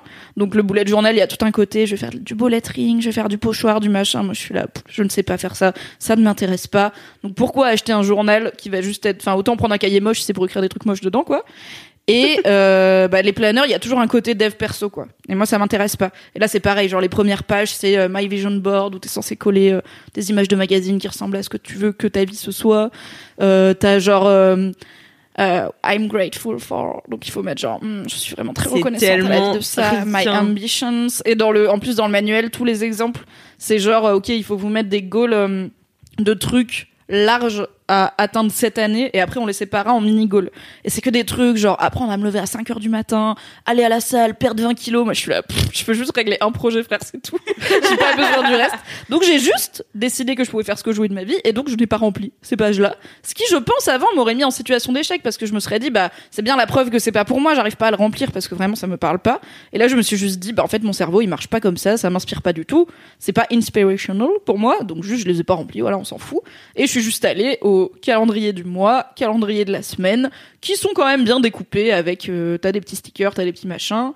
Mon con de mec a immédiatement pris trois stickers fêtes pour se les coller sur le visage et me dire c'est la fête et après il s'est rendu compte que c'était les stickers qui allaient avec mon planeur tout neuf et il les a recollés dans la planche parce qu'il s'en voulait de les avoir gâchés. Cette personne a 8 ans. Ah, je l'aime trop. Et euh, donc il y a ouais, il y a le planeur mensuel après un planeur hebdo. Et ce qui est bien, c'est que c'est un truc qui est non daté, enfin qui est vierge. Donc tu peux faire enfin c'est pas un agenda genre euh, semaine 1 de septembre 2020 et tout, tu peux c'est toi qui remplis les, le Ouais. mois et la date et les dates donc c'est cool. À chaque truc hebdo, t'as sur la page de gauche donc vraiment la liste des jours et où t'as quelques lignes pour écrire euh, tes- ta to-do du jour. Donc je peux m'en servir aussi au travail pour mes tâches quotidiennes, c'est cool. Et euh, sur la colonne de droite, t'as plus des trucs genre t'as une partie bilan où par exemple si ton objectif de la semaine bah, c'était de te lever à, six- à 5 heures du matin, tu peux noter genre me lever à 5 heures, j'ai réussi mardi et jeudi, j'ai pas fait lundi et mercredi par exemple pour avoir je sais pas pour suivre tes progrès whatever. Je l'ai pas rempli du coup parce que ça ne marche pas. Euh, tu peux remplir tes petits objectifs, ta liste de courses, enfin voilà, t'as des petits trucs. Et à la fin t'as des pages vierges, enfin pas vierges mais avec des points qui apparemment il y a un délire de bullet journal, genre c'est pas des pages Oui, lignées. c'est ça, ouais, les pages des notes, quand même. là. Ouais, c'est des dots, je sais pas quoi. Donc, euh, bon, bah, moi, j'écris dessus de façon normale, voilà. c'est juste, des pages libres. Et euh, à la dernière, euh, dernière page, t'as une petite pochette intégrée dans le, dans le rabat euh, pour ranger, par exemple, tes planches de stickers et puis tout ce que tu veux mettre dedans. Et du coup, c'est bien parce qu'en fait, je pense que je vais réussir à m'y tenir parce que juste, j'en ai pas fait un truc intimidant et que j'ai ignoré tous les aspects intimidants du truc. Genre, j'ai pas vraiment lu le manuel, je me suis moqué des trucs de droite qu'il y avait dedans et après j'étais là, bon, ok, je l'ai jeté. Parce que j'ai pas, en vrai, j'ai pas besoin de manuel pour utiliser un agenda, ça va, c'est pas, il y a pas de piège, je parle l'anglais donc ça va. Et euh, bah, juste c'est cool parce que je me suis posée du coup dimanche, je l'ai, j'ai apprivoisé la bête et tout, je l'ai ouvert, j'ai écrit dedans. Je me suis bien évidemment trompée en écrivant le mot septembre, qui est le premier mot que j'ai écrit dedans. J'ai donc fait une rature et j'étais là, euh, putain, ça fait ça fait bolos quand même. Après j'étais là, on s'en bat les couilles. Déjà personne va le voir parce que a priori c'est mon planeur. Et aussi juste, on s'en fout. Enfin c'est pas un truc sacré, c'est juste un truc, un outil de la vraie vie.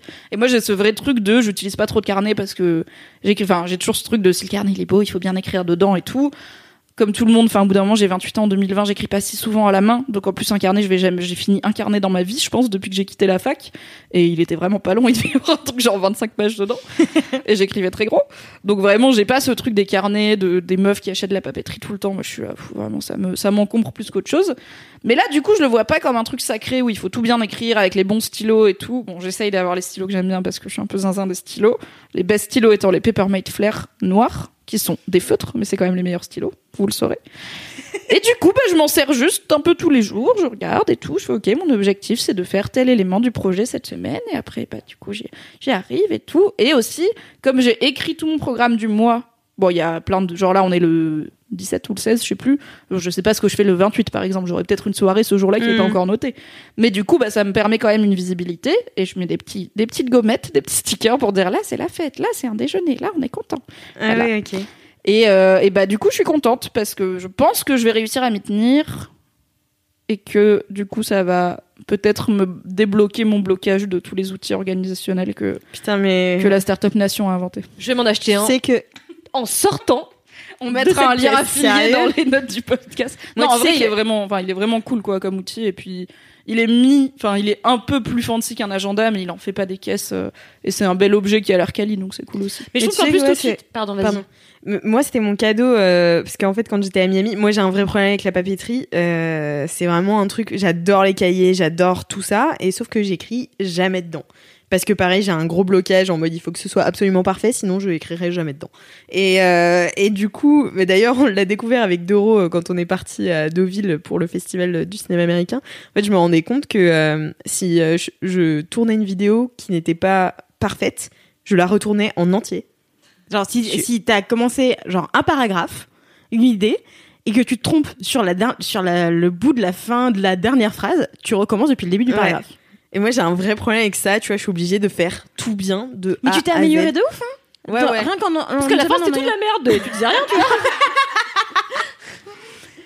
Mais, Non, mais tu, vois, tu vois, une fois que tu l'as, une fois qu'on en a parlé, t'as tout de suite, euh, t'as vite pris le cash de Ouais. reprendre juste ta phrase. mais j'aime pas. Mais tu vois, là, par exemple, quand on a quand, euh, quand t'as parlé du planeur, parce que moi, du coup, c'est ce que j'ai eu à Noël, euh, parce que quand j'étais à Miami, euh, pour mes vacances de Noël, euh, on faisait, euh, tu sais, il y a beaucoup de, de grandes librairies euh, en Amérique, et t'as toujours un coin papeterie avec des cahiers magnifiques et énormément de planeurs et tout. Et à chaque fois je vois ça, je suis là, Oh, il m'en faut un absolument. Et je l'ai, je l'ai utilisé une semaine et c'est terminé. Et, euh, et du coup, j'ai eu ça comme cadeau. Et en fait, ça m'a angoissé de pas pouvoir euh, remplir les premières pages, tu vois, ou euh, de pas pouvoir. euh, il fallait que j'utilise tous les stickers, sinon, euh, enfin, c'était pas possible, tu vois. Et non du mais coup, attends, frère, il y a des stickers genre courbe financière. Je t'ai qu'est-ce que tu veux Est-ce que genre il y a un jour dans 40. le mois où c'est genre ah peut-être je fais ma compta genre pas du tout je fais pas ma compta enfin.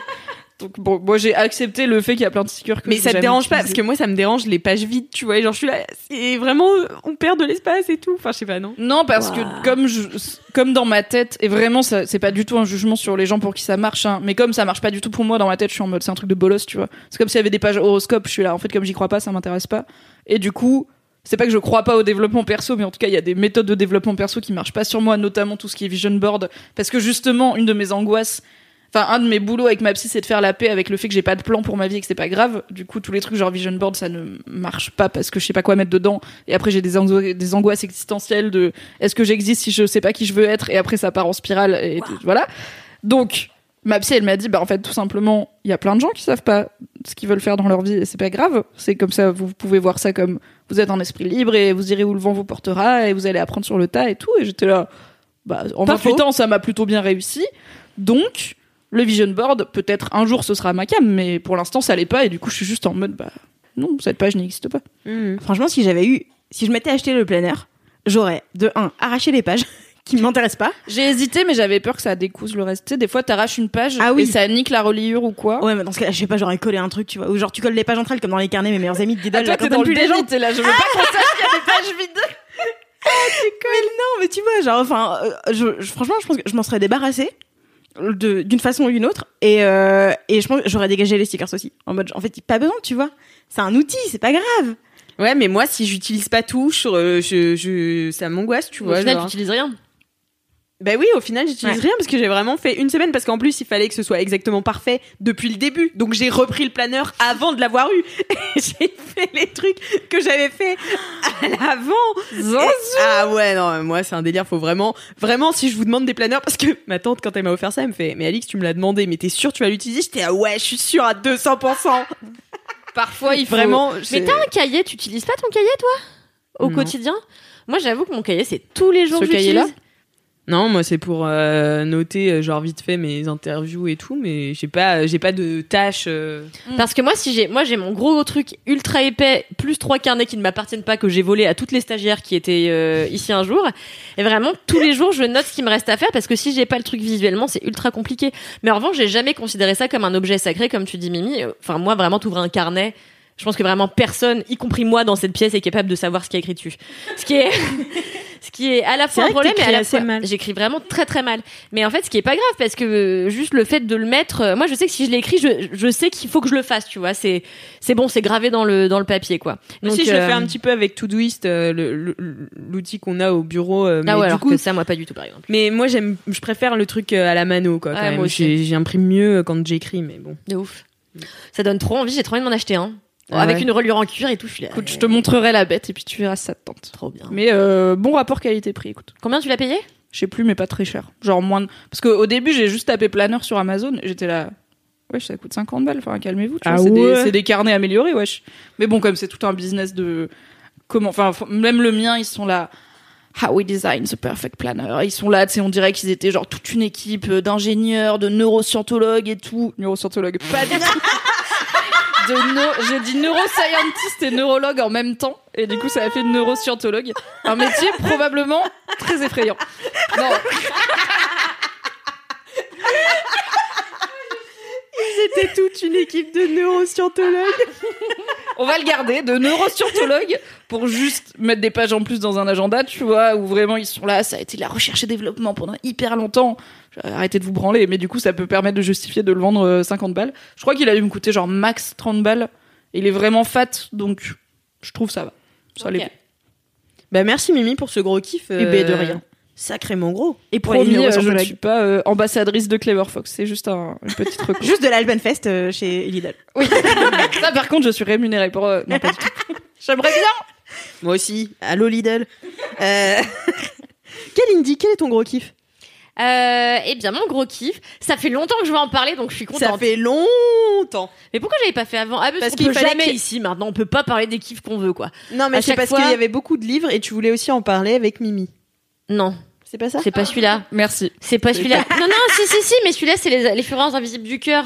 Mais c'est pas celui-là que j'ai choisi de faire aujourd'hui.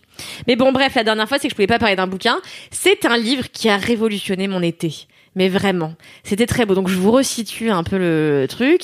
Je suis euh, à Clady Beach, dans ma crique euh, grecque. Je suis bien. J'ai mangé ma salade de feta.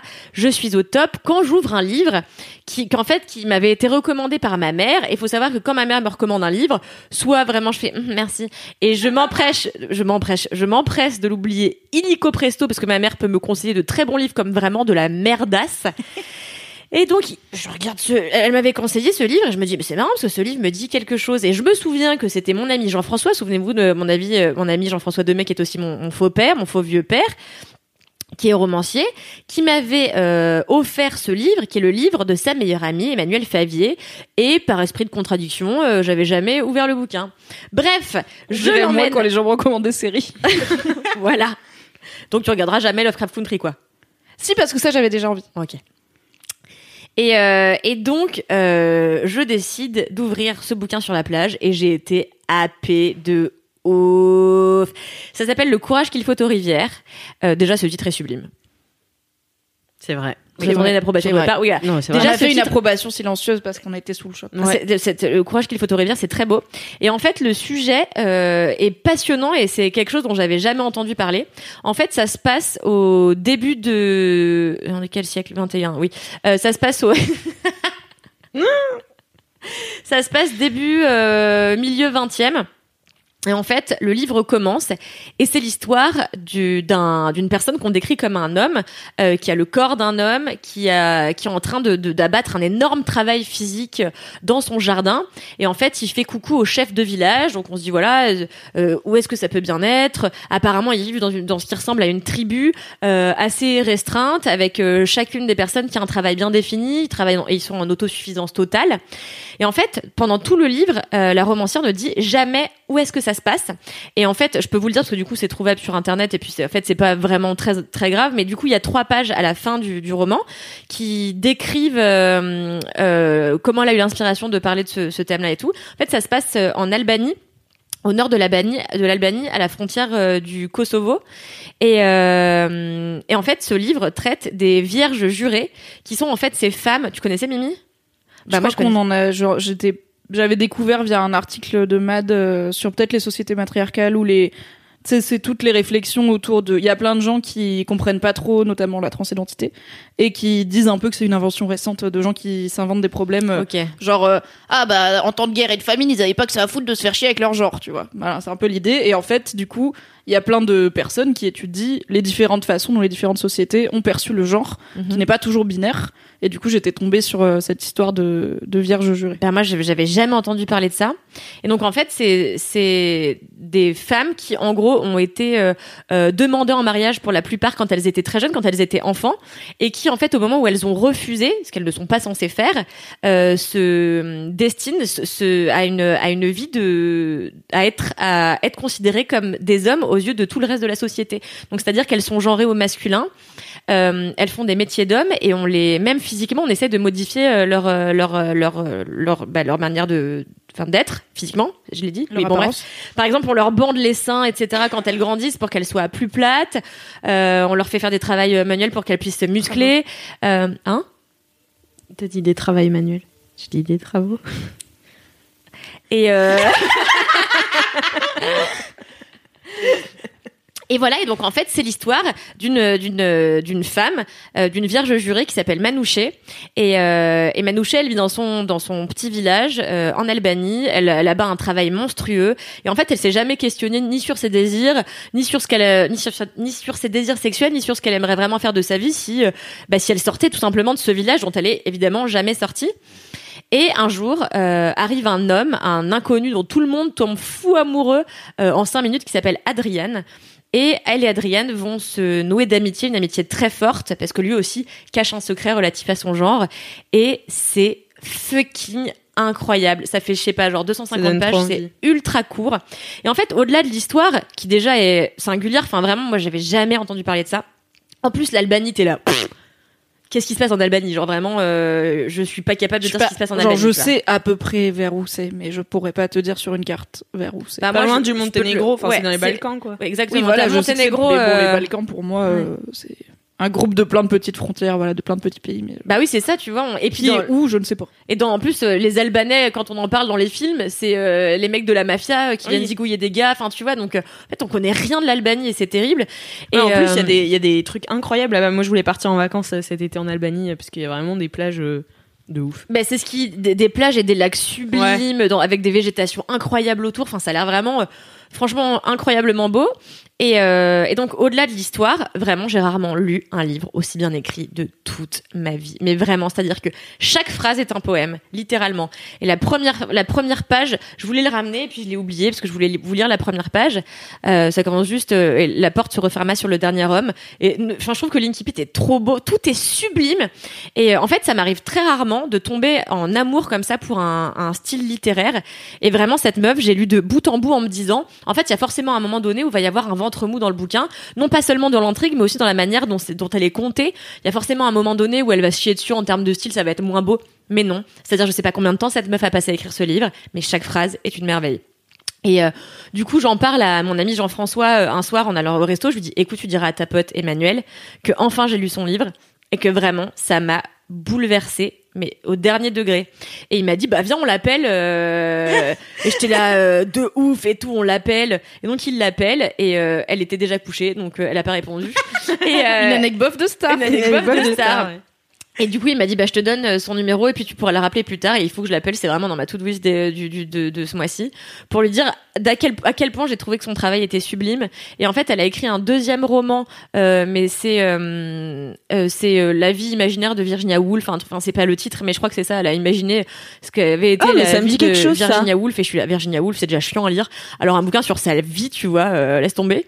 Mais euh, mais voilà, franchement, c'est c'est j'ai lu ça avec un bonheur incroyable et Dieu sait que ce livre est, dur à lire parce que à dur est dur à lire, j'arrive pas ce soir, hein, parce que euh, parce qu'en fait, il dépend d'une réalité qui est ultra dure. En fait, le, le livre devient de plus en plus violent au fur et à mesure que les pages euh, se tournent et franchement, c'est c'est ma révélation de cette année en termes de bouquins. Je me suis réconciliée, ce que je disais la dernière fois dans le dernier euh, dans, dans le dernier LMK dans lequel j'ai participé. Waouh, je crois qu'on peut décider que j'arrête euh, cette journée maintenant, genre auquel j'ai participé. C'est que vraiment en ce moment, je me réconcilie avec la lecture et bah je m'étais jamais vraiment fâchée avec elle, mais juste j'avais arrêté de lire autant parce que euh, en fait euh, maintenant que j'habite à côté, bah, j'ai quatre stations et en fait euh, quatre stations, tu ouvres ton livre, euh, tu lis deux phrases puis tu te plantes deux stations. Enfin bon voilà. Euh, Ça sent le vécu, peu. Ça sent vraiment vraiment beaucoup le vécu. Et en fait là cet été j'avais tellement de temps pour moi que j'ai vraiment lu genre huit bouquins, huit gros bouquins. Et en fait, ça me fait un bien fou de me retrouver dans ce monde imaginaire. Et puis ça me, ça re, enfin, ça nourrit davantage euh, quand t'écris. En fait, c'est con, mais évidemment, enfin, dans le courage qu'il faut aux rivières, j'ai appris un nombre de mots, mais un délire. J'étais là, je savais même pas que je connaissais aussi peu de mots, parce que vraiment, vraiment, il y a 250 pages et je suis là, vraiment, par page, il y a deux mots que je connais pas. Tu vois, Mais ça te dérange euh, pas? Non, parce que j'adore apprendre des mots, parce qu'après, je sais que je vais les recaler quelque part. Et moi, tu sais, j'aime Ok. briller en société, donc, enfin, forcément, euh, Ouais. c'est un bonheur. Oui, pour alors que quoi. moi, ça m'angoisse. Ah oui, bah oui, non, mais moi c'est pas. Oui, au début je suis là, je suis vraiment une merde. Et puis euh, après je me dis bah tu sais quoi, après tu le sauras quoi. Ouais, c'est clair. Mais moi, je ne retiens jamais les définitions et tout. Du coup, je suis en, en fait quand je me retrouve en face d'un texte où j'ai vraiment pas du tout le vocabulaire, tu vois, je me dis en fait, je dois juste pas être la cible et c'est pas grave, tu vois. Mais quand euh, quand je me retrouve trois fois à chercher des définitions ou bien que c'est la troisième occurrence du même mot que j'ai déjà cherché et que j'ai réoublié, tu vois, je moi ça me fait abandonner assez vite. Je comprends, ouais. Bah je te dis ça, mais en même temps je suis incapable de citer un mot que j'ai appris là. Voilà. Ce Ouais, qui est donc, Alors euh, moi, j'ai appris un mot euh, il y a longtemps. Alex première de la classe. incroyable. Moi, Quand j'avais 8 ans, j'ai appris un mot. Ben oui, parce que ma mère me, nous faisait un mot par jour, donc on devait euh, apprendre un mot et l'utiliser dans la journée. Donc on ouvrait le dictionnaire et le seul mot que j'ai retenu, c'est sycophante. S Y euh, C O P H A N T E. C'est quoi ça C'est une poucave. voilà, un sycophante, c'est une poucave, donc vous pouvez le réutiliser. euh. Et t'as appris une, une expression cette semaine que tu connaissais pas. Ah oui, alors qu'est-ce que tu m'as dit? Mais c'est vraiment une expression que j'utilise toutes les deux minutes et genre la meuf l'avait. Courbouillon du cul, non? Cette expression bien connue, courbouillon du cul. courbillon du cul. Alors, mais- cela dit, t'es complètement capable de dire courbouillon du cul C'est à un moment de contrariété. Hein. Non mais c'est, on va pas se mettre la rate au courbouillon quoi. La rate au courbouillon. Je connais C'est vrai que tu le dis souvent. Je le dis vraiment. Merci, je le dis C'est un peu une expression de Tati, mais c'est vrai que tu le dis souvent. Mais, je, mais pourtant, j'écoute Kalindi, hein, et je sais que c'est dur, mais j'écoute vraiment attentivement tout ce qu'elle dit. Mais euh, j'a- j'avais jamais remarqué que tu disais ça, mais d'accord, mais maintenant je sais. Voilà. Top. Bah, merci Kalindi pour ce Mais de rien, kiff. je vous offrirai le courage qu'il faut au rivière. Bah, moi, vraiment très j'espère. que vous le lisiez. Moi j'espère, j'aimerais trop le lire en vrai. Moi je Bah, te je te le dis, j'ai un peu abandonné euh, la lecture, donc euh, je suis chaud de reprendre. Eh ben super. Et ben voilà. Et ben du coup c'est à moi. Oui. Mon gros kiff. Vous l'attendiez tous. Le festival du cinéma américain. Je suis partie quasiment une semaine de chez Mademoiselle pour couvrir ce festival. Et cette année, on a fait un truc vraiment de ouf, c'est qu'on a fait un vlog. Waouh Et c'est disponible dans les IGTV de Mademoiselle. Je devais partir avec ma vieille mère. Mais Oui. bon, ça s'est pas fait. J'ai été très malade. Mais c'est pas grave. J'ai j'ai fait quand même euh, tout seul. T'as fait très bien. Et, Oui, très bien. Et en fait, j'étais grave contente parce que bah, ça m'a fait un peu flipper au début. Et puis finalement, euh, une fois sur place, en fait, j'étais là, mais que demande le peuple? Je suis dans un hôtel 4 étoiles. Je vais mater des films 2 à 3 par jour, voire 4 parfois. Quand, et je regarde Gilmore Girl le soir. Et euh, Il y a une piscine. il y a une piscine Dans laquelle personne ne va. dans laquelle personne ne va, euh, sauf moi, qui chauffait à 28 degrés euh, en extérieur. Et euh, je mange au resto. Euh, quelle, quelle vie est mieux Et, Vanessa rencontre- Paradis t'a dit merci. Et Vanessa Paradis m'a dit merci, pas loin de moi. Et non, mais et je rencontre des gens incroyables parce que j'en avais déjà fait un kiff dans Laisse-moi kiffer. Mais les interviews, c'est vraiment un truc que je kiffe de ouf. Et là, encore une fois, j'ai pu rencontrer trois personnes pendant le festival euh, que j'admire énormément. Yann Gonzalez, qui est un réalisateur euh, de films euh, entre guillemets queer, mais en fait, il fait des films assez romantiques, très... c'est quoi le mot que je cherche? Onirique. Onirique, voilà, exactement. Onirique et sur bah, des gens qui ont une identité sexuelle non définie, enfin en fait qui la revendiquent pas, mais juste qui sont hyper libres. Et du coup, ça fait des personnages de cinéma où t'es là, bah ok, j'attends de voir ce qui va se passer et euh, c'est mais c'est vraiment magnifique, c'est de la poésie. Donc j'étais ravie de le rencontrer, il faisait partie du jury. J'ai aussi rencontré euh, Mounia Medour, qui est une euh, réalisatrice, euh, une jeune réalisatrice. Elle a fait trois documentaires et un court métrage, et là elle a sorti Papicha, qui est son premier long métrage, et elle a gagné le César du meilleur premier film en 2020. Et Mademoiselle était Et partenaire. Mademoiselle était partenaire du film, et elle a remporté euh, le prix Alice Guy de la réalisatrice de l'année. Alice Guy, qui était la première réalisatrice de cinéma pour Gaumont dans les années euh, 1800, 1895. Non, plus tard, euh, début 1900. Donc euh, voilà, c'est franchement une meuf incroyable. On a parlé premier film, euh, Yann Gonzalez, on a parlé cinéma queer, et après j'ai rencontré Maïwen qui présentait son nouveau film en avant-première mondiale, il s'appelle ADN, et c'était euh, vraiment cool de pouvoir la rencontrer parce que pour le coup, elle c'est grosse réale quoi, euh, genre euh, puis grosse actrice aussi. Donc euh, voilà, j'ai tellement kiffé euh, faire tout ça et puis faire ma life. euh, je sais pas, bosser devant l'océan. euh. non, mais je sais que t'en as fait un kiff de bosser dans le train et euh, Oui. dans des endroits qui sont pas à ton travail. Et moi, c'est vrai que c'est un truc que j'adore aussi. Et franchement, Ouais, c'était. Surtout dans un hôtel 4 étoiles, quoi. Vraiment, Ouais. c'est quand même top. hein. Ouais, pas le euh, Formule 1, quoi. Après, pas le elle est Formule arrivée la première nuit, je l'ai empêché de dormir parce que j'en trop, mais. on a été comme un vieux couple. Je suis désolée. On a été comme un vieux couple le lendemain, aller à la pharmacie et dire alors moi je voudrais des trucs pour dormir et puis moi je voudrais des trucs pour ronfler. Donc du coup on a pris chacun nos petits médicaments le soir. Ah, bonne nuit. Et les boulquiers sans faire, les boulquiers se règlent tous les Ah non, problèmes. mais moi, en fait, euh, j'ai un problème euh, et je, je me suis beaucoup renseignée durant cette nuit-là où j'ai pas dormi. Euh, non, mais t'inquiète, je sais, que, mais c'est pas de ta faute en fait. Enfin, c'est juste moi, je, je suis misophone en fait. J'ai des j'ai des problèmes avec les bruits, mais, mais je le sais, hein, même quand je vais au ciné et que les gens s'embrassent, euh, les bruits de bouche qu'ils font, ça me ça peut me faire euh, sortir de mes gonds, tu vois. Et c'est pas en mode euh, je peux pas dormir parce que le bruit me dérange, c'est je peux pas dormir parce que j'ai des pulsions de, de vénère en moi. Et ça marche pour les bruits de bouche aussi. Quand quelqu'un mâche la bouche ouverte en face de moi, en face de moi, je peux le haïr du plus profond de mon être. Enfin, vraiment, ça me déclenche des pulsions. En fait, ça me fait des, des, des déclics dans le cerveau. Et en fait, je me suis vachement renseignée sur la misophonie. Et c'est vraiment ça. En fait, c'est comme des mini crises d'angoisse avec des bruits euh, euh, redondants ou euh, désagréables pour toi, tu vois. Par exemple, un plug dans, la, dans un lavabo, tu vois, ça peut te rendre fou. Et moi, enfin voilà, je savais plus ou moins que j'étais ça, mais euh, j'ai fait pas mal de recherches. Et J'imagine tellement Doro qui dort de sa meilleure life en ronflant. Et moi, Et je toi pensais qui es que. ultra vénère Ouais. dans le noir sur ton smartphone en mode Ok Google, c'est quoi la misophonie Et je- moi, je, je lui avais dit de me, de me réveiller et tout si jamais j'étais, si jamais je ronflais et que ça la gênait. Et du coup, moi, tout ce que j'avais l'impression, c'était que t'étais gênée par une mouche, quoi. Ah, non. Parce que moi, j'ai Mais je faisais Doro Et je faisais comme dans le film là, comment il s'appelle? Le film, euh, c'est pas la septième compagnie, c'est l'autre. La grande vadrouille grande Quand il siffle pour que l'autre il arrête de ronfler, du coup j'étais là Doro Mais il faut pincer le nez. Moi, c'est ça que je faisais à mon ex tout le temps. Mais non, mais je veux pas passer le nez de, Ro- de Doro Bah, pourquoi Ouais, je t'ai dit que tu pouvais me frapper. hein. Non, mais j'allais pas le faire Non, mais je me suis mise euh, dans le couloir. C'est quand même génial. En plus, quand tu leur pinces le nez, ils sont, ils s'étouffent, donc ils sont là, comme ça. Et c'est comme ça. On sent que c'est une source de plaisir chez toi. Il y a une forme de sadisme hein, là-dedans. Non, Plutôt parce de que- vengeance. Non, mais parce que moi, le pire pour moi, en fait, c'est quand ça s'arrête et que ça reprend. Donc, en fait, si. T'es tendu du coup. Ah, je suis, ça me retend en fait. L'idée de me détendre un tout petit peu et de me retendre, ça, c'est pire que, que le truc continue. Donc euh, non, je, je me suis calmée toute seule. Voilà, je, je vais faire euh, des efforts euh, sur moi-même pour euh, arrêter d'être euh, comme ça, quoi, parce que c'est chiant. Et Mais du en coup, vrai, je suis pas le, le pire niveau, mais il y a des gens vraiment qui deviennent associa associables, asociaux ou associables, Sociaux. asociaux, euh, parce qu'ils peuvent plus supporter le moindre bruit que font les autres. C'est fou, hein Mais du coup, je comprends pas pourquoi les boules caisses ça t'aiderait pas parce que du coup, c'est Parce que je sens les vibrations et genre c'est un truc qui rentre dans mon cerveau.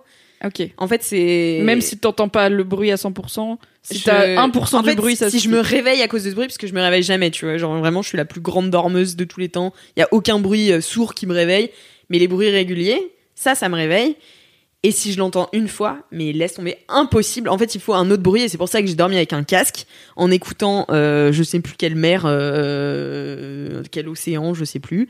Et voilà, et il fallait que ce soit à fond et que je me concentre sur un autre bruit, parce qu'en fait, c'est un problème de concentration, c'est pas un problème de bruit, c'est un problème de concentration, et c'est comme si euh, bah, ton cerveau qui tourne en rond, tu vois, et il est en boucle, il est en boucle sur une pensée. Ça rend fou. Du coup, est-ce que genre les noms de fruits c'est dans la misophonie ou pas? Non, mais est-ce que c'est lié à la misophonie? Tu vois, je me demande. Bah, Au final, peut-être, c'est des rien, sons. ouais. Parce que quand ils sont écrits, ils t'énervent pas, on est d'accord? Euh, moins, ouais. Il, il reste calme quand même, mais il te choque moins, tu vois. Il me choque moins. la Oui, sonorité. mais c'est la sonorité, oui, qui me dérange. Beaucoup plus que. Mais oui, ça va peut-être là-dedans, hein, je sais pas. Euh, si vous avez des spécialistes pour suivre Si le vous cas êtes euh, grave neuroscientologue, euh, venez. Mais aussi des conseils euh, anti-ronflement parce que vraiment, genre le spray dans le nez, euh, ça me faisait éternuer. ça m'a juste fait éternuer, donc c'était pas très productif. Et euh, les patchs, euh, c'était pas, euh, c'était pas une grande réussite. Mais en hein. vrai, je crois qu'il n'y a rien qui marche pour le ronflement. Soit tu te fais opérer parce que c'est vraiment vénère, soit à la limite, si tu peux dormir genre assis, tu vois, comme quand t'as euh, v'là le pire rhume. Mais sinon, à part ça, juste tu ronfles, tu ronfles. Enfin, Ouais. je Ouais, pense qu'on aurait ça. trouvé, tu vois, s'il y avait un truc, on le saurait. C'est comme la calvitie, c'est juste genre, il n'y a pas de truc. Mais le pire, c'est que tout le monde ronfle. Enfin, moi aussi, ça m'est arrivé de ronfler. euh, Les gens me l'ont dit, j'étais là, non, c'est faux. Mais, Mais tu admets maintenant que c'était probablement vrai. mais le pire, c'est mon cousin. Oh, le pauvre. À chaque fois qu'il dort avec moi, il, il, il, il dort pas. Parce qu'il a peur de ronfler et que je le défonce après. La cruauté de la misophonie, putain Doro, si tu veux me parler en privé de ton séjour avec Alix, si elle a été méchante avec toi, tu peux non, j'ai pas été méchante. Mais en vrai, était pas adorable. été méchante avec mon cousin. C'est juste, j'ai dit, ronfle pas. il a flippé, voilà. Euh, comme toute personne sensée face à moi, un m 63 qui dit ronfle pas. Et voilà. Moi aussi, j'aurais eu peur, Alix. Voilà, bah c'était mon séjour à Deauville. Non, mais bien sûr, euh, j'ai j'ai fini par dormir et j'ai passé un super séjour. Et ça m'a fait plaisir d'y aller avec toi aussi, Doro, parce que tu m'as beaucoup aidé à me filmer euh, tout le temps, partout, de tout ce que je faisais. Et, euh, et c'était pas facile euh, de tout faire en même temps. Et Mm. c'était vraiment, je suis C'était un contente. plaisir. Vraiment très très contente de cette expérience. Vous pouvez les retrouver bien sûr dans les liens de ce podcast. Je vous mettrai le lien du premier vlog. Vous pourrez ensuite aller dévorer tous les autres. Mhm. Voilà, voilà. Et c'est maintenant à Doro de faire son gros kiff. Ah, j'ai le cœur qui bat fort. Ok. Ouais. Allez. Eh bien, comme euh, teasé dans le, le LMK pré- précédent, je sais déjà plus parler, super.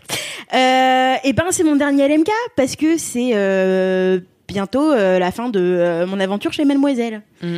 Et je voulais faire mon gros kiff sur, ben, en fait, avoir travaillé chez Mad, c'était super.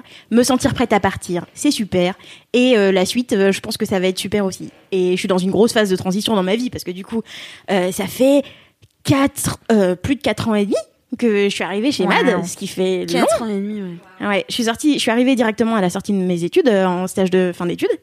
Euh, parce que euh, pour ceux, ceux qui ne le sauraient pas, j'ai fait une école d'ingé qui ne me sert à rien. Euh, je savais pas. Ça Je lui suis- sert à comprendre le travail de Anne, notre développeuse.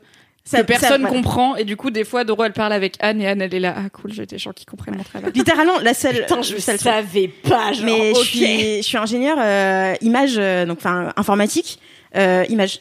Ok. Voilà, ingénieur créative. J'ai fait une école qui s'appelle euh, image multimédia audiovisuel communication et donc IMAC qui est vraiment un nom de merde pour euh, autre chose que iMac. un iMac. Ah, Ah, mais, très euh, voilà. mauvais pour le référencement Google hein. Très- pas bon Et euh, donc moi je suis arrivée en mode, euh, enfin j'ai j'ai donc découvert que je voulais faire des vidéos. Euh, Grosso modo 20 minutes avant de d'envoyer un mail à mademoiselle. hein. Moi j'étais en mode ouais super, ben je vais faire une école d'ingé donc euh, je vais faire euh, des trucs d'ingé, genre des effets spéciaux, c'est ce qui m'intéressait le plus. Euh, deuxième année, j'ai découvert que les maths ça me passionnait largement pas assez euh, et mon niveau n'était largement pas assez bon pour que je me retrouve à faire euh, des inversions de matrices euh, de machins en binaire et tout. J'étais là non non merci ça ira c'est gentil. Euh, du coup bah ça faisait vu que j'avais passé 4 ans à apprendre à faire des sites internet je me suis dit bah je vais faire des sites internet ça gagne bien le web, c'est bien, c'est super, clair. super la carrière, euh, le milieu en expansion, euh, le marché du travail. euh, voilà. J'ai fait plein de d'entretiens et vraiment ils m'ont regardé. Enfin genre, je, moi je m'en étais pas rendu compte, mais un jour j'ai vu dans le reflet, dans les yeux de mon re- du mec qui me faisait passer l'entretien d'embauche, qu'il avait compris que je m'en battais les couilles, bien plus que moi j'avais compris que je m'en battais les couilles. Et, euh, et en fait ce jour-là j'ai eu une petite crise existentielle. J'étais là, mais attends, genre mon stage il est censé avoir déjà commencé, c'était 4 à 6 mois. Et moi, les six mois avaient commencé, quoi. Et j'étais en mode, je vais jamais trouver un stage dans le web, en fait, parce que, enfin, vraiment, je l'ai vu dans sa tête. Et en fait, maintenant que j'y pense, je revois dans tous les yeux des autres gens à qui j'ai passé dans l'entretien qu'en fait, je m'en bats les couilles. et, euh, et du coup, ben, j'ai eu un petit moment de, ben, fait, enfin, juste fais des vidéos. T'as pris, t'as pris spécialité audiovisuelle euh, cette année. euh, Tu faisais, je faisais pas beaucoup de vidéos, en fait. J'ai fait quelques montages euh, sur des clips à la con et tout. Mais, et j'avais pas grand chose à montrer. Et euh, sauf que ben, j'ai fait le truc que je fais quand je bade, j'ai ouvert YouTube quoi. Et, et puis j'étais comme un con devant YouTube en me disant tiens qu'est-ce que je pourrais faire de ma vie? Ok, Super, Google. super nouveauté. Et du coup ben euh, je suis retombée, euh, j'ai commencé à parcourir YouTube en me disant en fait pour qui est-ce que j'aimerais travailler? J'aimerais travailler pour Mademoiselle. J'ai écrit un mail. J'avais pas beaucoup de références en fait dans les trucs. Le seul truc que j'avais fait de A à Z toute seule c'était la vidéo du week-end d'intégration. Euh, de la promo entrante qui était sur le thème Harry Potter. Et, euh, et du coup bah, j'ai filé ça quoi. En mode bon bah voilà c'est le seul truc que j'ai fait de A à Z donc euh, euh, voilà. Et donc j'ai plus ou moins été recrutée sur une vidéo du week-end d'intégration C'est génial. et, euh, et voilà. Et en fait euh, quand je repense euh, quand je repense à moi euh, il y a cinq ans, ben j'ai énormément de tendresse pour elle et je suis hyper impressionnée de où je suis maintenant euh, parce que euh, tout ce temps passé ici, j'ai appris un milliard de choses et c'est ce que je souhaite à tout le monde en sortie d'études de trouver un taf où t'es Enfin, je sais pas, j'avais l'impression que, euh, en arrivant, j'avais l'impression que c'était une montagne, quoi, que je saurais rien faire. euh, Parce qu'en fait, moi, j'ai appris à calculer à, à quelle distance euh, un objectif allait faire la mise au point par rapport aux chiffres qui est écrit dessus. J'ai pas, j'ai pas appris à faire une vidéo, quoi, tu vois. J'ai jamais appris à réaliser des trucs. J'ai appris la technique et j'ai appris euh, les maths. Et, euh, et là, je me suis retrouvée dans le grand bain en mode bon, bah, faut faire une vidéo sur ça demain, tu viens Et bah, j'étais, bah oui, bah oui, on va, oui, d'accord, ça va le faire. Et, euh, et avec le temps, euh, ben, enfin, la technique, euh, c'est de, ça devient, euh, pour moi, c'est, euh, enfin, c'est l'outil pour aboutir euh, à faire des vidéos. Mais en fait, pour moi, un- ça a été un taf qui était, ce que je disais, enfin, ce que je dis souvent ces temps-ci, en vrai, mais c'est genre, pour moi, c'est un taf qui est 70% humain. 30% technique, mais en fait c'est surtout mettre à l'aise les gens. Est-ce que la prise elle est bonne Oui, non, pourquoi Comment tu te sens Est-ce que ça va Est-ce que tu es dans les bonnes conditions pour faire le tournage Est-ce que et les, savoir les mettre en valeur aussi, les, trouver, comprendre comment est-ce que les gens ils se sentent beaux pour qu'ils se sentent à l'aise, pour qu'après ils aient envie de refaire des vidéos, pour pas que ça soit un truc bloquant de putain je ressemble à rien, je vais plus jamais en refaire parce qu'en fait euh, genre t'as la caméra qui est trop basse par rapport au visage et du coup t'as une tête que t'as pas l'habitude de te voir en vidéo, tu vois. Je peux dire que j'aime pas quand j'ai un double menton sur les Mais t'es vidéos. pas hein. la seule. Personne Et, n'aime euh, ça. Et en fait, euh, en vrai, j'ai, enfin, quand j'étais en études encore, j'étais encore euh, petit bébé euh, à peur du monde et, euh, et encore sur le cul d'avoir un diplôme d'ingénieur parce qu'on lui avait dit qu'elle y arriverait jamais. Et parce que moi, je, viens d'une famille où l'art, ça n'est pas un métier, où, bah, en fait, où tout est tellement flou dans les perspectives d'avenir que, bah, ce que je fais maintenant, c'est considéré comme de l'art, alors qu'en fait, je fais du divertissement. Et, dans tout ce flou comme ça j'étais déjà un peu sur le cul de ce qui était en train de m'arriver avec un syndrome de l'imposteur de bâtard et en fait je repars confiante et vraiment hyper euh, enfin genre le cœur rempli de gratitude de d'avoir passé euh, autant de temps ici d'avoir rencontré autant de gens euh, d'avoir pleuré dans la cuisine avec Elise parce qu'on on savait pas comment faire des vidéos et, quand on était là est-ce que c'est drôle j'en sais rien? Et, et, et à faire mais des trucs qui pour moi maintenant sont enfin ou maintenant si je dois faire des trucs certains trucs que je fais que j'ai fait pendant tout ce temps-là si je devais les faire demain ça me ferait plus peur du tout je serais juste enthousiaste. Alors que c'est que des premières fois qui m'ont fait flipper ma mère et où en fait j'étais juste euh, je me disais en fait faut que ça sorte faut que ce soit fait donc on va le faire. Et j'ai appris un milliard de choses et je suis trop contente. Et euh, et voilà. Et je me dis euh, ben en ce temps en ces temps euh, passés chez Mad et ben j'ai appris à faire DJ et on a mixé au Solidays enfin tu vois des trucs aberrants on a lancé cinq chaînes YouTube en une semaine euh, quand il y avait les chaînes individuelles avec Wincam Charlie et tout euh, on a fait enfin on a fait plein de trucs à la con j'ai fait j'ai fait des vidéos toute seule aussi chose à laquelle je ne m'attendais pas du tout parce que je me sentais jamais prête à passer devant la caméra je me suis moi-même coupé des vlogs mad pendant un an et demi. si j'apparaissais à la caméra, je m'enlevais, j'étais là, non, c'est bon, merci, ça va. Un super. Et euh, maintenant, alors pourquoi je m'en vais? Euh, Je m'en vais parce que je sens que Paris n'est plus l'endroit où j'ai besoin d'être pour évoluer. Et j'ai envie de grandir sur plein de trucs. Et là, c'est plus le bon endroit et c'est plus, c'est plus le bon, le bon cadre pour moi. Et, euh, et du coup, je vais repartir vivre en Alsace. Euh, D'abord prendre du temps pour moi parce que Paris, la vie, c'est quand même fatigant. Wesh. C'est clair. Et, euh, et en fait, moi, si tu me laisses dans un environnement où je peux sortir tous les soirs, je sors tous les soirs. Et après, je n'ai plus d'argent et je n'ai pas assez dormi. Et au bout d'un moment, bah, ça use.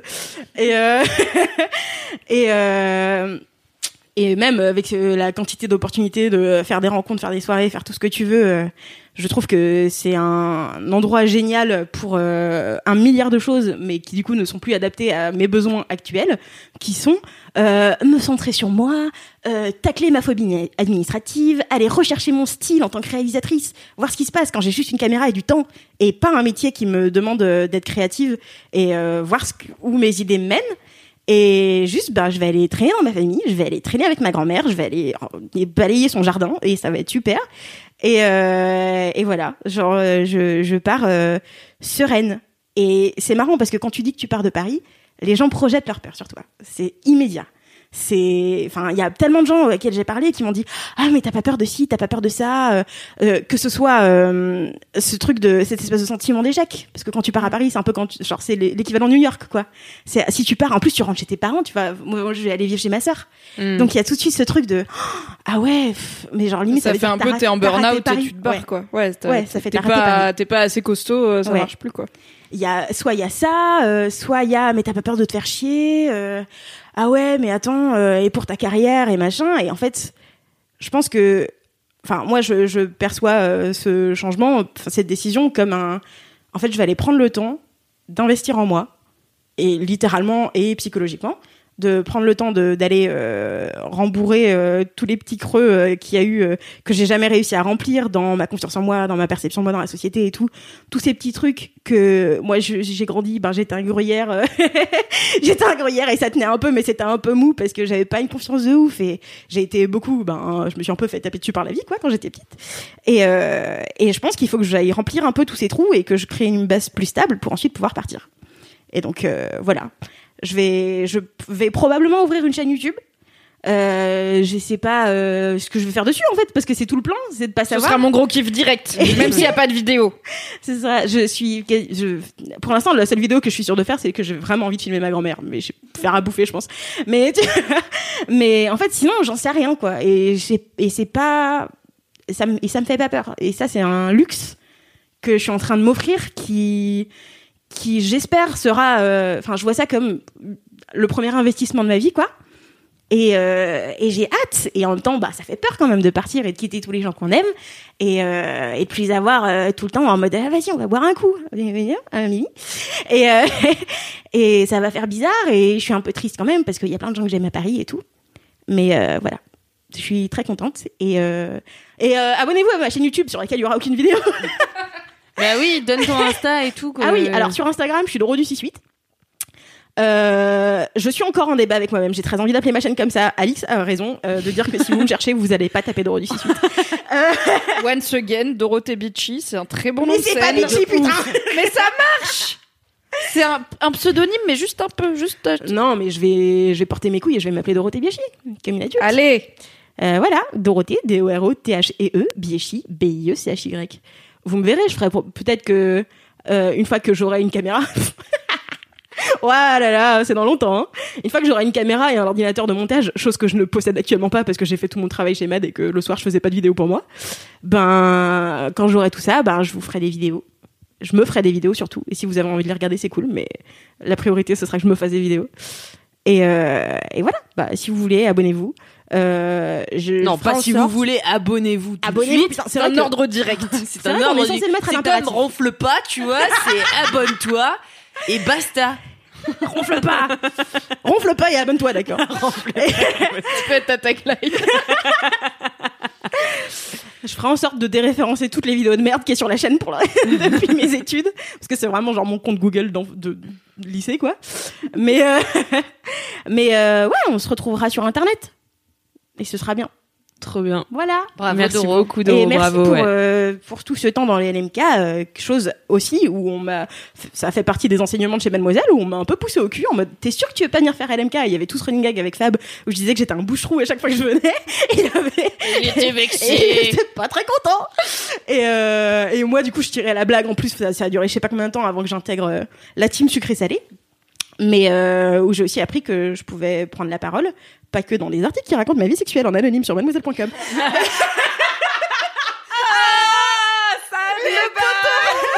Le poteau Et euh, quand Mimi dit que c'est pas elle, faut la croire, d'accord sais que l'autre jour sur Insta, j'ai fait Ask Me a Question, là, pendant mes vacances. Je sais pas, on avait une heure de route, je me suis dit, je vais faire ça. Et il y a quelqu'un qui m'a demandé, en vrai, combien de pourcentage des articles de José l'Obsédé sont de toi Et j'étais là, non, mais ça va, j'ai pas fait 75% de la rubrique non plus. Il y en a, pas un ni deux, il y en a quelques-uns, mais Dieu sait que tu as aussi euh, alimenté cette belle rubrique de Mademoiselle. Oui, j'ai donné de moi-même. et euh, oui, et ce genre de truc, de, je pensais que euh, ça servait à rien que je prenne la parole parce que je suis une personne de l'ombre cachée derrière la caméra. En fait, il y a que les LM Crado qui me connaissent. Enfin, je suis hyper discrète dans les vidéos, ça fait partie du travail. Et euh, Ça fait partie de la façon dont tu as décidé de faire ton travail. Genre, Bah. bien sûr, si tu filmes une vidéo d'Élise, a priori, t'es derrière la caméra et tu vas pas venir euh, faire des proutes devant la caméra à côté d'elle. Mais J'ai par la exemple, choucroute, hein, tu vois. dans le vlog, personne t'a obligé à te coter. Ça fait pas partie de ton- Non, mais ta mission de te coter du vlog. mais ça reste pas euh, ça a pas été dans mes ambitions et dans ma vision du métier euh, chez Mademoiselle. Pour moi c'était euh, c'est une fourmi de talent. On va faire en sorte de les mettre à l'aise et de les mettre en avant le mieux possible de créer du contenu pour euh, pour Mad et faire en sorte de faire un truc cool quoi de continuer cette cette lancée. Et pour moi ben je pouvais enfin c'était pas pas, pas compatible. Le fait de moi me mettre en avant et de en même temps ben dédier mon énergie à faire en sorte que la rubrique marche que euh, que euh, les gens soient à l'aise et tout et euh, alors que du coup là je vais avoir le temps de me regarder dans les yeux et de faire des trucs donc euh, mais c'est je pense que sans sans LMK et sans euh, mes articles de con euh, que j'ai écrits quand même le premier c'est moi qui raconte une soirée à Mimi sur un canapé et elle qui tape et ça devient un article sur ma vie. Moi, j'imagine. Et, euh, et ouais, ça m'a aussi appris que je pouvais prendre la parole et je vais finir par l'apprendre. Putain, il y a des trucs à raconter. Trop- bah, J'ai trop hâte. hein. De Merci. ouf. Bravo Doro, Bravo. même c'était trop bien ce que t'as dit tout là. J'étais Oui. là, c'était bien. Ah oui, c'était bien. J'étais là. euh, On n'a C'est pas digressé, on l'a pas interrompu. On Ah bah non, mais là, J'ai rien à interrompre. c'est clair. Voilà. Merci beaucoup Doro. Merci Mais- Doro pour tout. Ouais, Oui. merci Oh. beaucoup pour. Je t'aime trop, euh, Ouais, on t'aime beaucoup. Je viendrai manger des spätzle. Mais du coup, euh, en fait, euh, ça, c'est- ça veut dire que moi aussi j'ai une annonce à faire. Euh, Putain, j'imagine les LM Crado là, ils sont là. Ils Quoi sont là, quoi Quoi Ta gueule Ta gueule j'ai pris la décision. Non, je rigole. J'étais là, qu'est-ce qu'il va dire? Non, mais du coup, euh, Doro s'en va. euh, Fab est parti aussi. Du coup, la team sucré salé. Ah mais oui, c'est une vraie. Ok. Josiane, elle a pas les bails Je te l'ai dit quatre fois. Euh, la team sucré salé, c'est donc euh, Marie Vrigno et moi. Euh, C'est c'est plus assez. On a décidé, on a décidé euh, en fait de, de changer un petit peu le format du de LMK. Ça va être euh, plus court. Ça va permettre aussi euh, de pas trop faire peur aux nouveaux euh, LM Crado qui voudraient potentiellement écouter euh, nos débilités, de voir deux heures d'émission, ils se disent bon, bah, ça fait peut-être un peu peur. Mais 109 regarde, épisodes de deux heures. Ça fait un peu impressionnant. Mais regarde dans les commentaires, il y avait quelqu'un qui disait, j'ai co- alors certes ça lui a pris de janvier à mi-septembre, mais il a réussi. Tout, tout le monde peut le faire. C'est une question de volonté. C'est vrai. Mais du coup, on va on va réduire un petit peu euh, l'émission. Donc euh, voilà, ça passe aussi par n'avoir plus qu'une seule team qui sera constituée de Mimi. Oui, évidemment. Ouais. Alix Martino. Alex Martino. Alex Martino. Putain, donc il y a que quand c'est moi que tu participes pas quoi. Mais t'aurais pu. Elle a crié pour toi. Moi, personne criait pour elle. J'ai crié pour elle. Oh là là. Merci Mimi de crier pour moi. Et, et euh, bah Cédric euh, qui pourra pas tout le temps être là, donc il y aura aussi Marie Vrigno. Enfin voilà, ce sera un peu une chaise euh, qui nous permettra d'être un peu libre dans le quatrième invité. Voilà. Voilà. Et puis euh, bon, vous connaissez LMK, hein, c'est euh, assez c'est la brigade aléatoire. du kiff finalement. C'est la brigade mais du avec kiff. un siège euh, tournant. Exactement. Bien Avec résumé, un siège. Car il paraît que Cédric Avec a un un travail, tout Ouais, ça, non, un Cédric- enfant, enfin bref, des fois l'homme n'est pas dispo. C'était déjà difficile pour lui de venir à 19h, alors à 16, euh, franchement, c'est. Il est bizarrement plus ponctuel à 16h qu'à 18. C'est fou, non mais Cédric. Mais c'est pour ça qu'on l'aime, putain. Donc voilà, et ben j'espère que ça vous plaît les LM Crado cette annonce. Je pense que Oui, c'est et après juste on dit plus court, on va pas faire des épisodes d'un quart d'heure non plus. hein, Ah non C'est juste, on va peut-être pas faire 2h15. on fera en fait on fera un kiff par Voilà. personne euh, parce que du coup on sera là toutes les semaines et ce sera un kiff par personne. Mais par contre, il y aura de la digression. En fait, ça va être plus long, genre, vraiment, c'est sûr. Eh, on est capable. Il y a plus de sujet. Et ben top, allez 4 heures. Non mais voilà, du coup ça change un petit peu, mais c'est bien, c'est la rentrée, euh, voilà, faut un peu renouveler euh, tout ça. Et donc moi ça me fait ça me fait plaisir de me dire que ça va être euh, toutes les semaines euh, Car intense. ça reste hebdo. ça reste et on hebdo, va bien peut-être sûr. aussi pouvoir, je sais pas, recevoir des gens cool, tu vois. Ouais. Genre, Bah il y a des Edouard gens. Baird. Edouard Alors, Baird, Edouard Baird, j'adorais. Les Bah, il y a- situation, j'aimerais la bien. situation, on adorait. Il y a eu Cyril de Colanta qui est venu. nous Ah, faire on la- l'adore. oui. Euh, J'ai pas encore écouté l'épisode, mais Ah. je il Je me le garde de côté en mode oh là là, il y avait Cyril de Colanta. Euh, et donc voilà, c'est la fin euh, de cette annonce, de toutes ces annonces. C'était un LMK, waouh, fort euh, en annonce, en kiff, en tout ça, tout ça. Mais euh... quoi, t'as quoi? Arrête de te moquer de moi.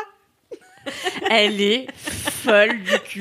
on est zinzou, hein, on est zinzou aujourd'hui. Mais euh, voilà, en attendant, euh, la semaine prochaine, vous pouvez écrire à LMK à l'adresse laisse-moi kiffer at mademoiselle.com pour nous envoyer vos jingles, vos dédicaces audio, et puis vos anecdotes de stars et vos commentaires, vous pouvez les mettre sur Apple Podcast. Et dans ton cul. La tête d'Alix, c'était vraiment la blasitude totale. Elle m'a fait un regard caméra The Office, tu vois.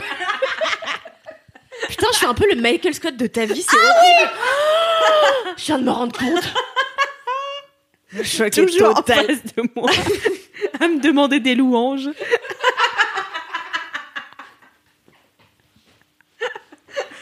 Une dynamique très saine. Mais non, bien sûr, t'es bien mieux que Michael Scott.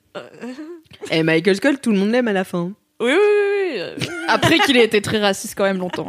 C'est quand même un problème. c'est- Il est problématique aussi. Il est problématique. Et en attendant la semaine prochaine,